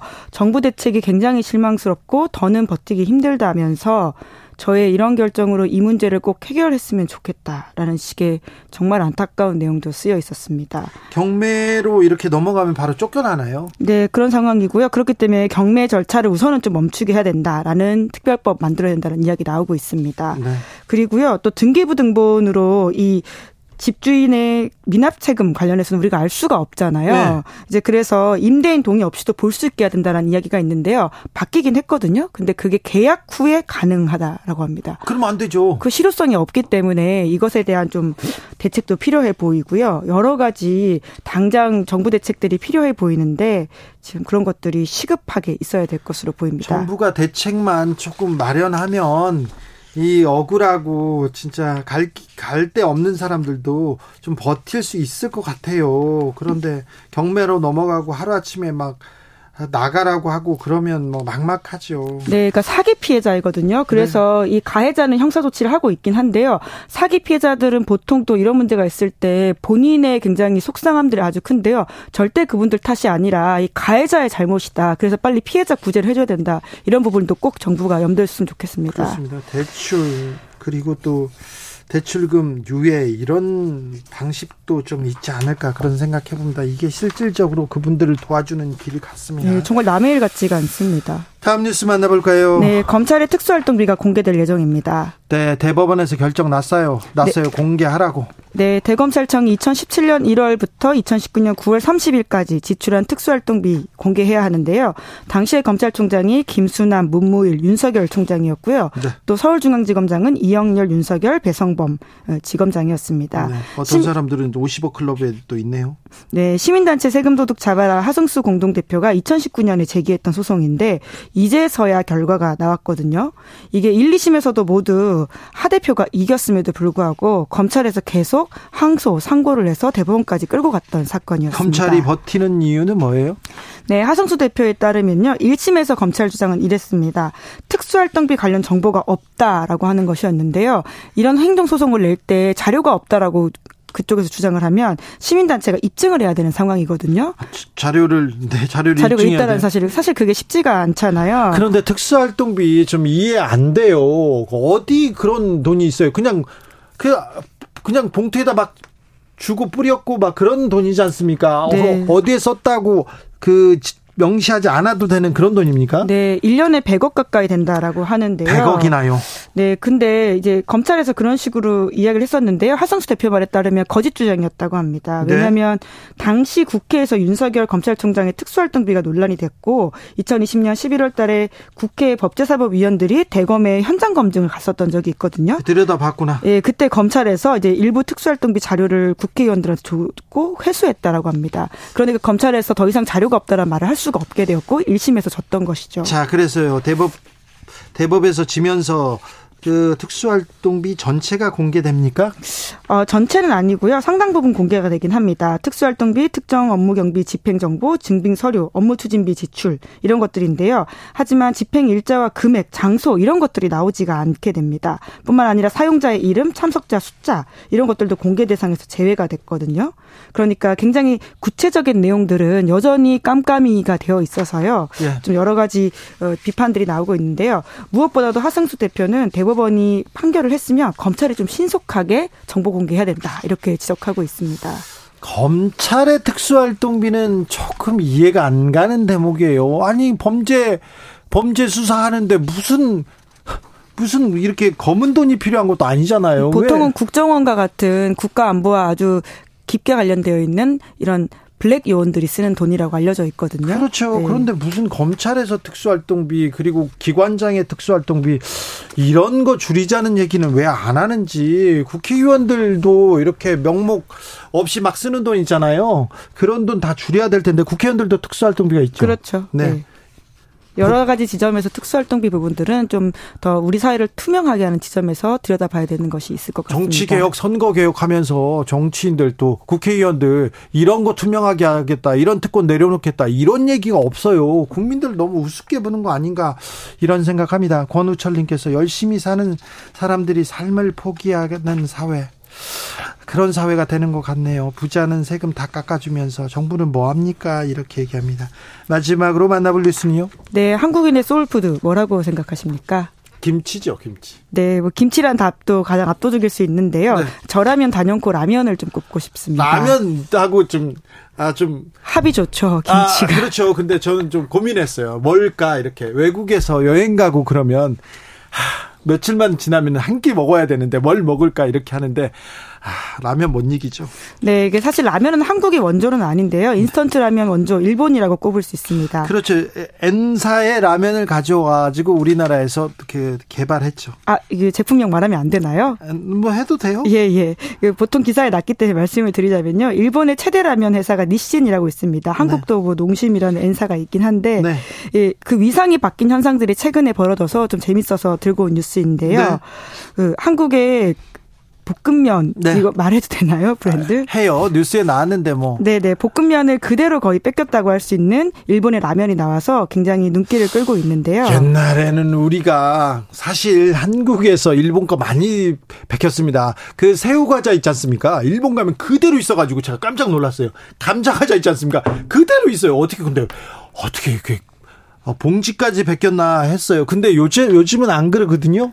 네, 그런데 심지어 거꾸로인 상황인 건데요. 네. 일본의 그 최대 라면 회사가 한국의 까르보 까르보 불닭 볶음면을 거의 뺏겼다라고 하는 보도들이 나오고 있습니다. 네. 일정 부분 격세지감이라고 할 수 있는 상황인데 네. 2000 심지어 2019년까지만 해도요. 일본이 라면 수출 1위였는데 2020년부터는 한국이 전 세계 1위를 차지하고 있습니다. 아, 한국이 라면 1위입니까 이제? 네 그렇다라고 하더라고요. 한국 라면이 맛있죠. 네 K 라면이 뭐 전 세계로 뻗어나가는 상황이고요. 그 한국에 라면이 언제 들어왔어요? 네 한국에 라면 들어온 지 이제 60년 됐다라고 합니다. 그러니까 그래요? 굉장히 이제 벌써 시간이 꽤 된 건데요. 처음 일본 기계 가져다가 일본 라면하고 비슷하게 만들었을 거예요. 네. 거기다 고춧가루 좀 넣고 이제 좀 맛을 맛을 맞추다가 근데 어떻게 한국 라면이 전 세계 입맛을 사로잡았을까요? 네, 위상의 변화를 여러 가지로 좀 짐작해 볼 수가 있는데요. 특히나 이제 K 컨텐츠에 굉장히 그런 한국 라면을 먹는 모습들이 많이 있거든요. 예를 들어 기생충의 이제 짜파구리 같은 거라든지 BTS 멤버들이 불닭볶음면 먹는 영상은 굉장히 전 세계적으로 히트를 친 바가 있습니다. 그러면서 처음으로 한국 라면을 경험해보게, 경험해보게 되고요. 다양한 라면들이 더욱더 수출 활로를 뚫고 있다라고 보면 될 텐데요. 최근에 역대급 기록을 해서요. 올해 1분기도 라면 수출액이 2억 800만 달러 라고 합니다. 아니 그런데 한국 라면 매울 텐데 아, 괜찮나요? 네, 근데 여기에 들어가 있는 한국 라면은 단순히 매운 라면만 있는 게 아니라 뭐 이렇게 까르보나라 맛이라고 하든지 짜장 맛이라고 하든지 좀 다양한 것들이 들어가 있긴 합니다. 아, 네. 한랄 라면도 있다라고 하고요. 한랄 라면요? 예. 오, 놀랍네요. 라면 좋죠. 예, 바뀐 이상들을 느낄 수 있는 뉴스여서 한번 들고 와봤습니다. 우리의 소프트 파워를 실감할 수 있게 된다고 할까요? 네. 예. 라면 좋죠. 네. 네. 라면 먹자고요. 네. 시사인 김은지 기자 함께했습니다. 감사합니다. 네, 고맙습니다. 교통정보센터 다녀오겠습니다. 유하영 씨.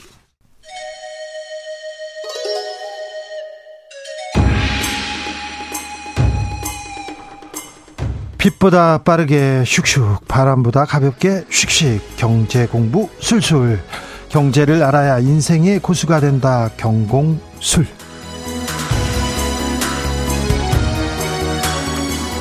경공술 주진우 라이브 경제 선생님은 KBS 박종훈 기자입니다. 어서 오십시오. 네, 안녕하세요. 네, 봄 봄날 잘 지내고 계십니까? 네, 요즘 뭐 날씨가 그래도 많이 좋아진 것 같아요. 네. 요새도 책 쓰시고요. 아니요, 요즘만 일이 회사 일이 너무 바빠서 그래. 정신 아, 없습니다. 네. 책 내주셔야죠. 네. 요새 조금 뜸하신 것 같아요. 제가 한번 네. 찔렀습니다. 어, 이거 물어보고 싶었습니다.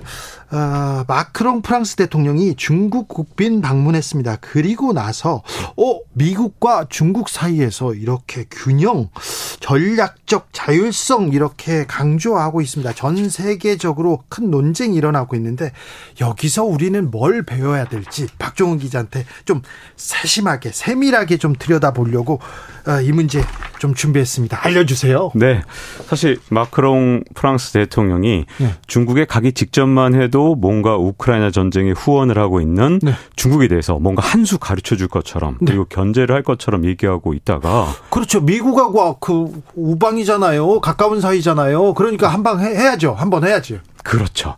그래서 큰 소리 땅땅 치고 가길래 네. 뭔가 변화를 이끌어내고 돌아올 것인가 이렇게 기대를 했었거든요. 예. 근데 마크롱 대통령이 이 중국을 방문한 다음에 이 돌아오는 과정에서 이 완전히 중국에다가 온갖 선물을 준 셈이 됐거든요. 그래요? 네, 온통 뭐 특히 대만에 관련돼서는 야, 대만의 상당히 위험한 발언처럼 네. 보이는 것도 했고요. 그리고 이 미국에 대해서도 오히려 경고 목소리를 미국에 냈는데 이 미국의 신하가 되는 것은 피해야 된다. 예. 우리는 미국과 동맹이라고 해서 속국이 아니다. 뭐 그렇죠. 이런 얘기들을 했단 말이죠. 굳이 중국 갔다 와서. 네, 그렇죠. 그래서 이게 언론에는 제가 보기에는 조금 프랑스에 대해서 조금 잘못된 게 있는 것 같은데 그냥 마크롱 대통령이 중국으로부터 엄청난 선물 보따리를 받았기 때문에 네. 그것만으로 지금 마크롱 대통령이 갑자기 180도로 바뀌면서 이런 발언을 했다고 이렇게 보도된 경우도 좀 있습니다. 근데 사실은 물론 마크롱 대통령이 어, 중국에 방문해서 진짜 엄청난 선물 보따리를 받은 건 맞습니다. 그 비행기를 네. 몇대 팔았다, 네. 뭘 뭐 얼마나 팔았다, 몇 조 원 나오더라고요. 맞습니다. 2박 3일 방중 한 번에 진짜 이 정도면 엄청나죠. 에어버스 항공기만 160대 뭐 이런 것들을 다 모아보면 수십조 원 경제적 성과를 내고 예. 돌아왔거든요. 근데 이렇게 선물 받고 그냥 보답으로 중국에 이렇게 유리한 발언을 했다 이렇게 보기보다는 예. 제가 보기에는 중국과의 관계에서 미국하고 이제 묘한 관계 속에 저는 프랑스가 국익을 위해서 네. 자기 국익을 챙기기 위해서 가장 먼저 그걸 챙기기 위해서 어 미국한테 자기들의 몸값, 즉 프랑스의 몸값을 높이기 위해서 지금 같은 발언을 했다. 그래서 네. 단순하게 선물이 아니라 앞으로 미중 패권 전쟁에 상당히 영향을 많이 미칠 만큼 어 중요한 어떤 행동의 변화, 네. 태도의 네. 변화가 생겼고 이로 인해서 앞으로 패권 전쟁의 판에도 상당한 영향을 미칠 거로 보여요. 그래서 이 미중 패권 전쟁에 우리는 어디로 가야 되는지 프랑스 보고 좀 배워보자, 공부해보자 해서 지금 박중훈 기자가 오늘 강의를 해주시겠습니다. 사실 지금 상황을 조금 이해를 좀 해야 되는 게 미중 패권 전쟁에서 중국이 결코 유리한 상황은 아닙니다. 왜냐하면 중국이란 나라가 원래 전체적으로 경제 성장의 한 70% 정도를 투자에 의존하고 있거든요. 네. 소비는 한 30%밖에 되지 않습니다. 네. 나라 크기에 비하면 상당히 투자 의존도가 높은데요. 근데 문제점은 최근에 부동산 경기도 워낙 안 좋고 지방 정부는 지금 뭐 파산 직전이다 보니까 이 내부에서 투자할 돈도 없고요. 네. 더군다나 미중 패권 전쟁으로 미국이 야 중국에다 투자하지 마. 그러니까 우방국들이 투자를 지금 멈칫 멈칫하면서 지난해 이 투자 성장률이 확 줄어드는 모습을 좀 보였었거든요. 네. 자, 이렇게 어려운 상황에서 중국이 위기를 타개할 어떤 파트너로 저는 유럽을 생각했다고 보고요. 그래요? 네. 그러면 유럽이 좀 더 이상하지 않습니까? 네. 중국은 어, 워낙 지금 현재 다급한 상황이었으니까 누구라도 손을 잡아야 되는데 유럽 손을 내밀었고 근데 유럽이 중국 손을 왜 잡았을까요? 이 부분이 저는 굉장히 중요하다고 보거든요. 예. 자, 이 트럼프 전 대통령 때 사실 유럽은 그동안 미국에 진짜 쌓이고 쌓이고 진짜 며칠만큼 맺혔던 거죠. 네. 왜 그러냐면 아니 어떻게 보면 유럽은 미국의 아주 중요한 우방인데 트럼프 대통령이 어떻게 했느냐 매번 유럽을 상대로 뭐 무역 제재를 한다든가 이런 식으로 나왔거든요. 네. 그래서 바이든 대통령이 당선됐을 때 유럽에서는 정말 기대를 많이 했어요. 야 바이든 대통령만 이제 제대로 좀 자리를 잡으면 네. 이제 미국하고 벌어졌던 관계가 좀 가까워지지 않겠느냐 네. 기대를 네. 했는데 바이든 대통령이 취임하자마자 만들었던 예를 들어 대표적인 게 오커스잖아요. 이게 호주의 앞 글자 AU 따고 이렇게 영국 따고 미국 따고 이렇게 해서 앞 글자를 따서 만든 게 오커스. 근데 이 세 나라 보세요. 호주, 영국, 미국. 자, 유럽 대륙이 볼 때는 야, 앵글로 섹슨 니들끼리만 서로 모이려고 그러냐? 유럽 대륙은 이제 안중에도 없는 거야? 기분도 나빴겠죠. 아하. 근데 더 중요한 게 있습니다. 이런 오커스 동맹을 통해서 미국이 무기를 팔아먹기 시작한 거예요. 네. 예를 들자면 호주 같은 경우는 원래 어, 잠수함 계획을 프랑스하고 했죠. 맞습니다. 프랑스랑 디젤 잠수함을 47조 원. 야, 금액도 엄청나요. 네. 이런 계획을 하고 있었는데 오코스 동맹 이후에 미국이 핵 잠수함 기술 준다니까. 네. 어이 그럼 뭐 프랑스 디젤 잠수함이 뭐야? 핵 잠수함 받을래? 이렇게 되니까 갑자기 미국하고 150조 원 규모로 계약을 하는 그런 상태가 되다 보니 프랑스 입장에서는 화나죠. 네. 아니 바이든이 와서 동맹의 뭐 가치를 다시 세우겠다는 둥 하더니 이제는 정말 참을 수 없을 만큼 분노했거든요. 근데 여기서 또 하나 문제점이 뭐냐면 우크라이나 전쟁 이후에 미국이 사실은 유럽이라는 동맹을 홀대하기 시작했다는 겁니다. 왜냐하면 우크라이나 전쟁이 일어나니까 유럽 입장에서는 안보 입, 안보에서 굉장히 심각한 치명타를 받은 거 아니에요. 예. 그러니까 우크라이나 전쟁이 난 뒤에는 이 어떻게 보면 미국하고 동맹을 좀 강조해야겠다. 이렇게 그동안 오커스로 당하기도 했지만 우리가 미국이 그래도 동맹으로 중요하지. 그렇죠. 러시아가 네. 전쟁을 일으키니 미국과 그렇죠. 손을 잡아야죠. 더군다나 이 러시아를 후원하고 있던 게 사실상 중국이니까 예. 이 유럽이 중국하고 손잡기는 좀 어려운 상황이었잖아요. 그렇잖아요. 지금 이, 네. 이 구도가. 맞습니다. 그러니까 미국이 사실 굉장히 유럽한테 좀 막대할 수 있는 그런 그런 상황이었는데 진짜로 제가 보기에는 미국이 막했어요. 특별히 이제 꼽아보자면 칩스법, 반도체 지원법 같은 경우에 아. 자, 우리나라가 이것 때문에 뭐 우리나라 반도체 기밀이 어쩌고 저쩌고 하지만 네. 우리만 분노한 게 아니라 유럽도 분노했거든요. 그래요? 원래 유럽은요.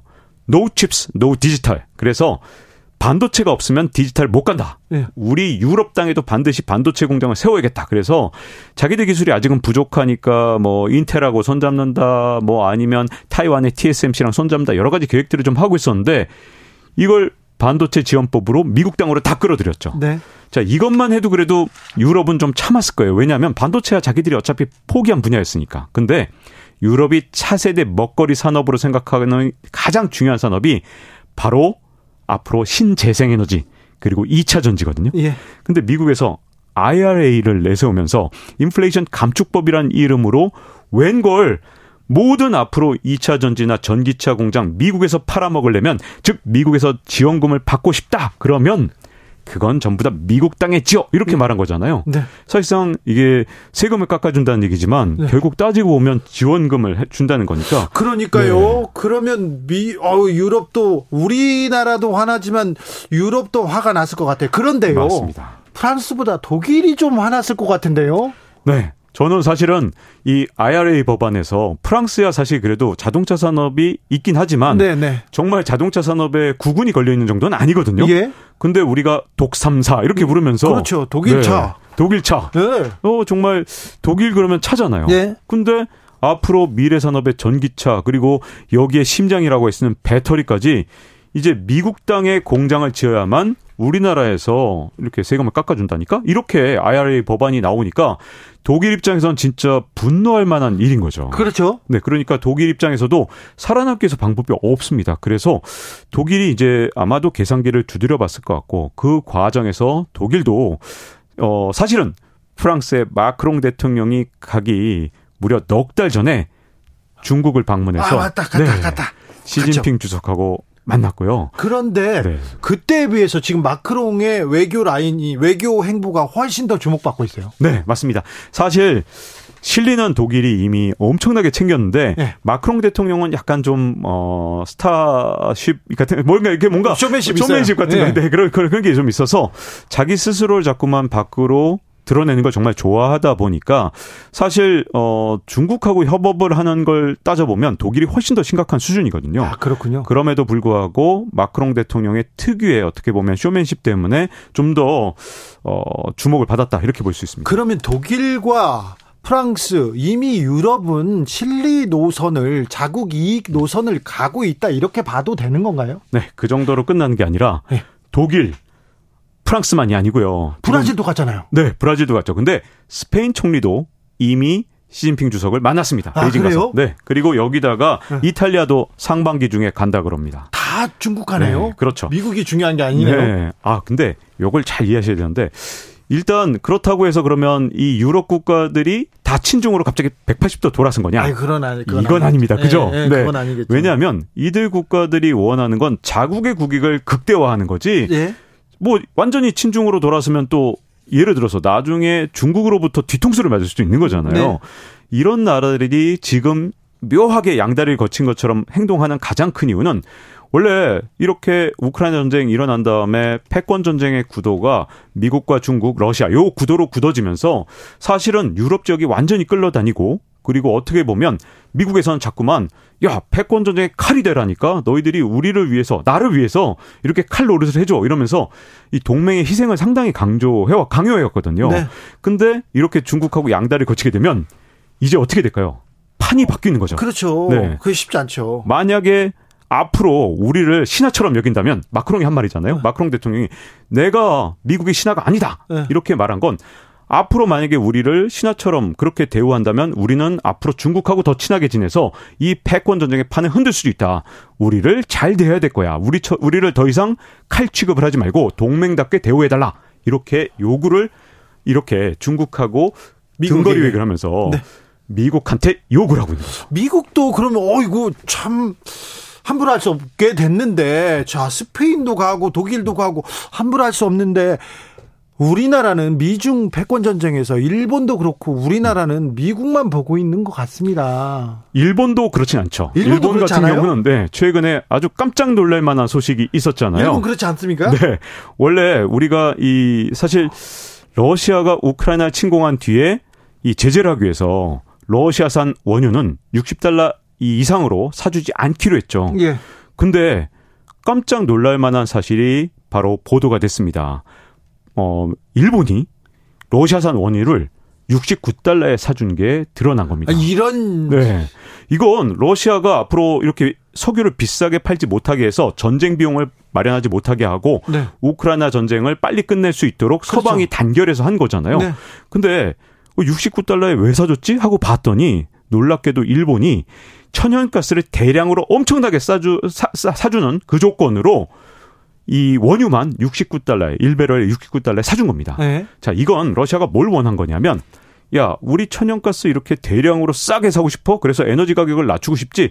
그러면 너는 서방의 일원으로서 지키기로 한 약속을 깨야 돼. 그렇죠. 그래야 우리 천연가스를 대량으로 팔아줄 거야. 예. 서방의 분열을 일으키기 위해서 사실은 러시아가 일본한테 요구를 한 건데 네. 일본이 놀랍게도 69달러에 이걸 사줬기 때문에 정말 미국에선 정말 충격받을 만한 일이고요. 물론 그렇죠. 일본이 사전 협의를 했다는 등 나중에 후속 보도가 나오긴 했습니다만 네, 네. 아니 그러면 이제 우리나라는 왜 지금까지 이렇게 비싸게 중동산 천연가스를 사고 있나요? 우리도 천연가스 가격이 올라갔고 지금 난리도 아닌데? 우리도 러시아한테 사면 되잖아요. 러시아에서 사면 당장 우리 한전 적자 같은 거 훨씬 줄어들 텐데요. 네. 왜 일본만 그렇게 하는 거죠? 그러다 보니 지금 이 동맹의 균열이 그냥 단순하게 유럽 쪽에서만 일어난 게 아니라 어떻게 보면 미국의 가장 우방이라는 일본조차도 흔들리고 있는데 그 이유는 뭐냐? 전부 자국의 이익을 극대화하기 위해서 지금 등거리 외교에 나섰다 이렇게 볼 수 있는 거죠. 그럼 우리는 어떻게 해야 돼요? 우리는 지금 왜 등거리 외교, 자국 이익 외교 그런 게 왜 안 합니까? 하이든님께서 외교에 배신이 어디 있습니까? 국익만 있을 뿐이지 그렇잖아요. 사실 전 세계를 가장 깜짝 놀라게 한 건 2022년에 각국의 대중국 수출 실적입니다. 네. 어, 우리나라나 독일이나 대중국 수출이 2022년에 전년 대비로 늘어났을까요? 줄어들었을까요? 줄었죠. 엄청나게 줄었죠. 독일도 줄었죠. 6%가 줄었고요. 그 우리 무역수지 적자의 거의 네. 대부분 거기서 나오는 맞습니다. 우리나라는 지난해 한 11월 정도에는 한 30% 줄었거든요. 네.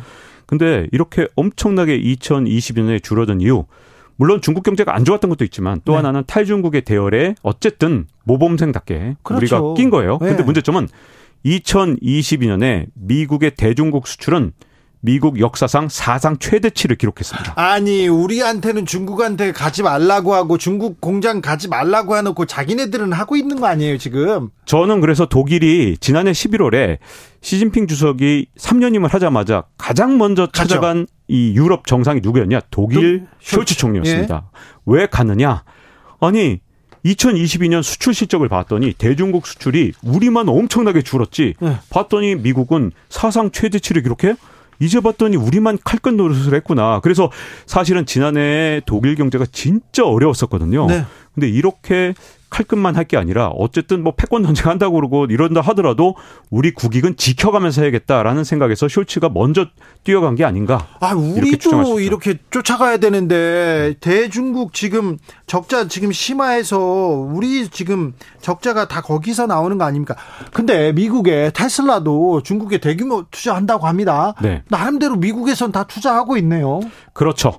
이렇게 엄청난 수출 실적을 냈던 가장 큰 이유는 미국 기업들이 사실은 철수를 우리보다도 덜 한 부분이 있고 그다음에 이 어떻게 보면 이 투자도 지금 현재 끊임없이 이루어지고 있는데 대표적인 게 테슬라에서 메가팩을 만드는 ESS 이거 친환경 시대에 굉장히 중요한 에너지 저장 장치거든요. 네.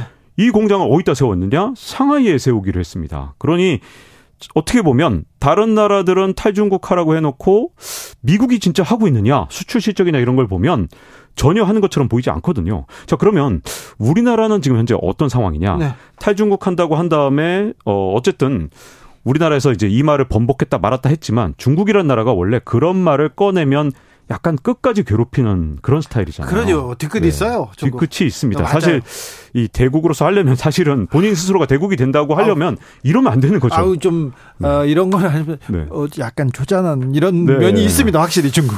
근데 문제는 이제 어쨌든 그러다 보니까 우리나라로부터의 어떤 이 수입 대체를 아주 빠른 속도로 하고 있습니다. 네. 그래서 어 한국으로부터 수입하던 그런 반도체 장비나 이런 것들의 수입 대체가 진짜 빠른 상황인데요. 이럴 때일수록 우리 대한민국이 지금 어쨌든 이 주워 담을 수 있느냐 아니냐 이걸 봐가면서 전략을 세워야 될 텐데 사실 중국 시장을 다시 회복할 것이냐 전략을 세워야 됩니다. 이 뭐 미국도 아직 대중국 수출이 뭐 사상 최대치를 기록할 정도면 우리도 끝까지 미중 패권 전쟁에 우리가 칼 끝이라 하더라도 네. 수출은 해가면서 하든지 이게 전략 1번이죠. 네. 또 다른 전략은 예를 들어 진짜로 탈중국 할 거면 중국을 대신할 그런 대체 시장을 확실하게 찾아놓고 아, 거기로 수출해야겠죠. 쉽지 않잖아요. 시간도 걸리고 맞습니다. 그래서 중국을 버릴 수는 없지 않습니까? 우리가 경제를 생각하면 맞습니다. 근데 이 작전 2번의 경우에 그러려면 중국 대신 다른 어떤 시장의 수출이 크게 늘어나야 할 텐데 그 정도 시장이 유럽 네. 통째로 먹거나 아프리카를 네. 통째로 먹어야 되는데 그게 가능합니까? 더 심각한 걸 제가 말씀드릴 텐데요. 봐, 봐 보세요. 1월 달에 어 중국이 어, 중 대중국 수출이 우리나라가 30% 정도 급감을 했죠. 네. 근데 아세안 지역에 대해서 수출이 20%가 급감을 했습니다. 우리가 탈중국은 한번 거론한 적이 있었지만 네. 우리가 탈 아세안에 거론한 적은 아유, 없잖아요. 없죠, 없죠, 없죠. 그래서 어떻게 된 것인가 봤더니 우리가 대부분 경제 활동을 미국으로 다 이제 시선이 다 쏠린 거예요. 그런 사이에 우리가 아세안 지역을 소홀히 하기 시작했고 예. 그 시장을 중국이 무섭게 파고들면서 우리 시장을 아세안 시장을 중국이 이걸 대체하기 시작한 겁니다. 아, 우리 기업들의 시장을 그 중국 내 시장뿐만 아니라 아세안에 있는 시장도 중국이 이렇게 또 점유하고 있군요. 네. 그래서 우리가 이제 중국에 대한 대중국 수출이 줄어들고 아세안에 대한 대아세안 수출이 줄어든 사이를 어떻게 메꿨나 봤더니 이 중국과 아세안 간의 수출과 수입이 엄청나게 늘어나면서 교역량이 증가했습니다. 그러니까 우리가 빠진 자리를 이렇게 서로가 메꿔가고 있는 그런 상태라면 우리가 지금 현재 수출이 유지되는 유일한 지역이 지금 미국인 셈인데요. 네. 이렇게 되면 미국만 바라보고 우리 경제를 운영하기 정말 힘들잖아요. 그러니까, 어렵죠. 네. 탈중국이라면 진짜로 아세안이라도 잡아야 되는데 아세안까지 지금 현재 잃게 되면 네. 우리 입장에서 진짜 미국만 바라보고 살아야 되는 거. 자, 우리 경제 되게 네. 어려운데 네. 어려운데 지금 한미 정상회담이 있습니다. 거기서 얻어와야 될 게 뭔가요? 짧게 좀 부탁드릴게요. 네. 사실 이제 프랑스나 아니면 독일이나 전부 자국이 갖고 있는 레버리지 이 예. 지렛대를 이용해서 자국의 이익을 극대화하고 있는데 우리도 갖고 있는 자산 진짜 많습니다. 그걸 네. 활용해서 이제 진짜 외교다운 외교를 해야 될 것 같습니다. 아, 이거 자국 이익이 제일 중요하죠. 이것보다 더 중요한 게 있습니까? KBS 박종훈 기자와 함께했습니다. 감사합니다. 네, 감사합니다. 저는 내일 돌아오겠습니다. 주진우였습니다.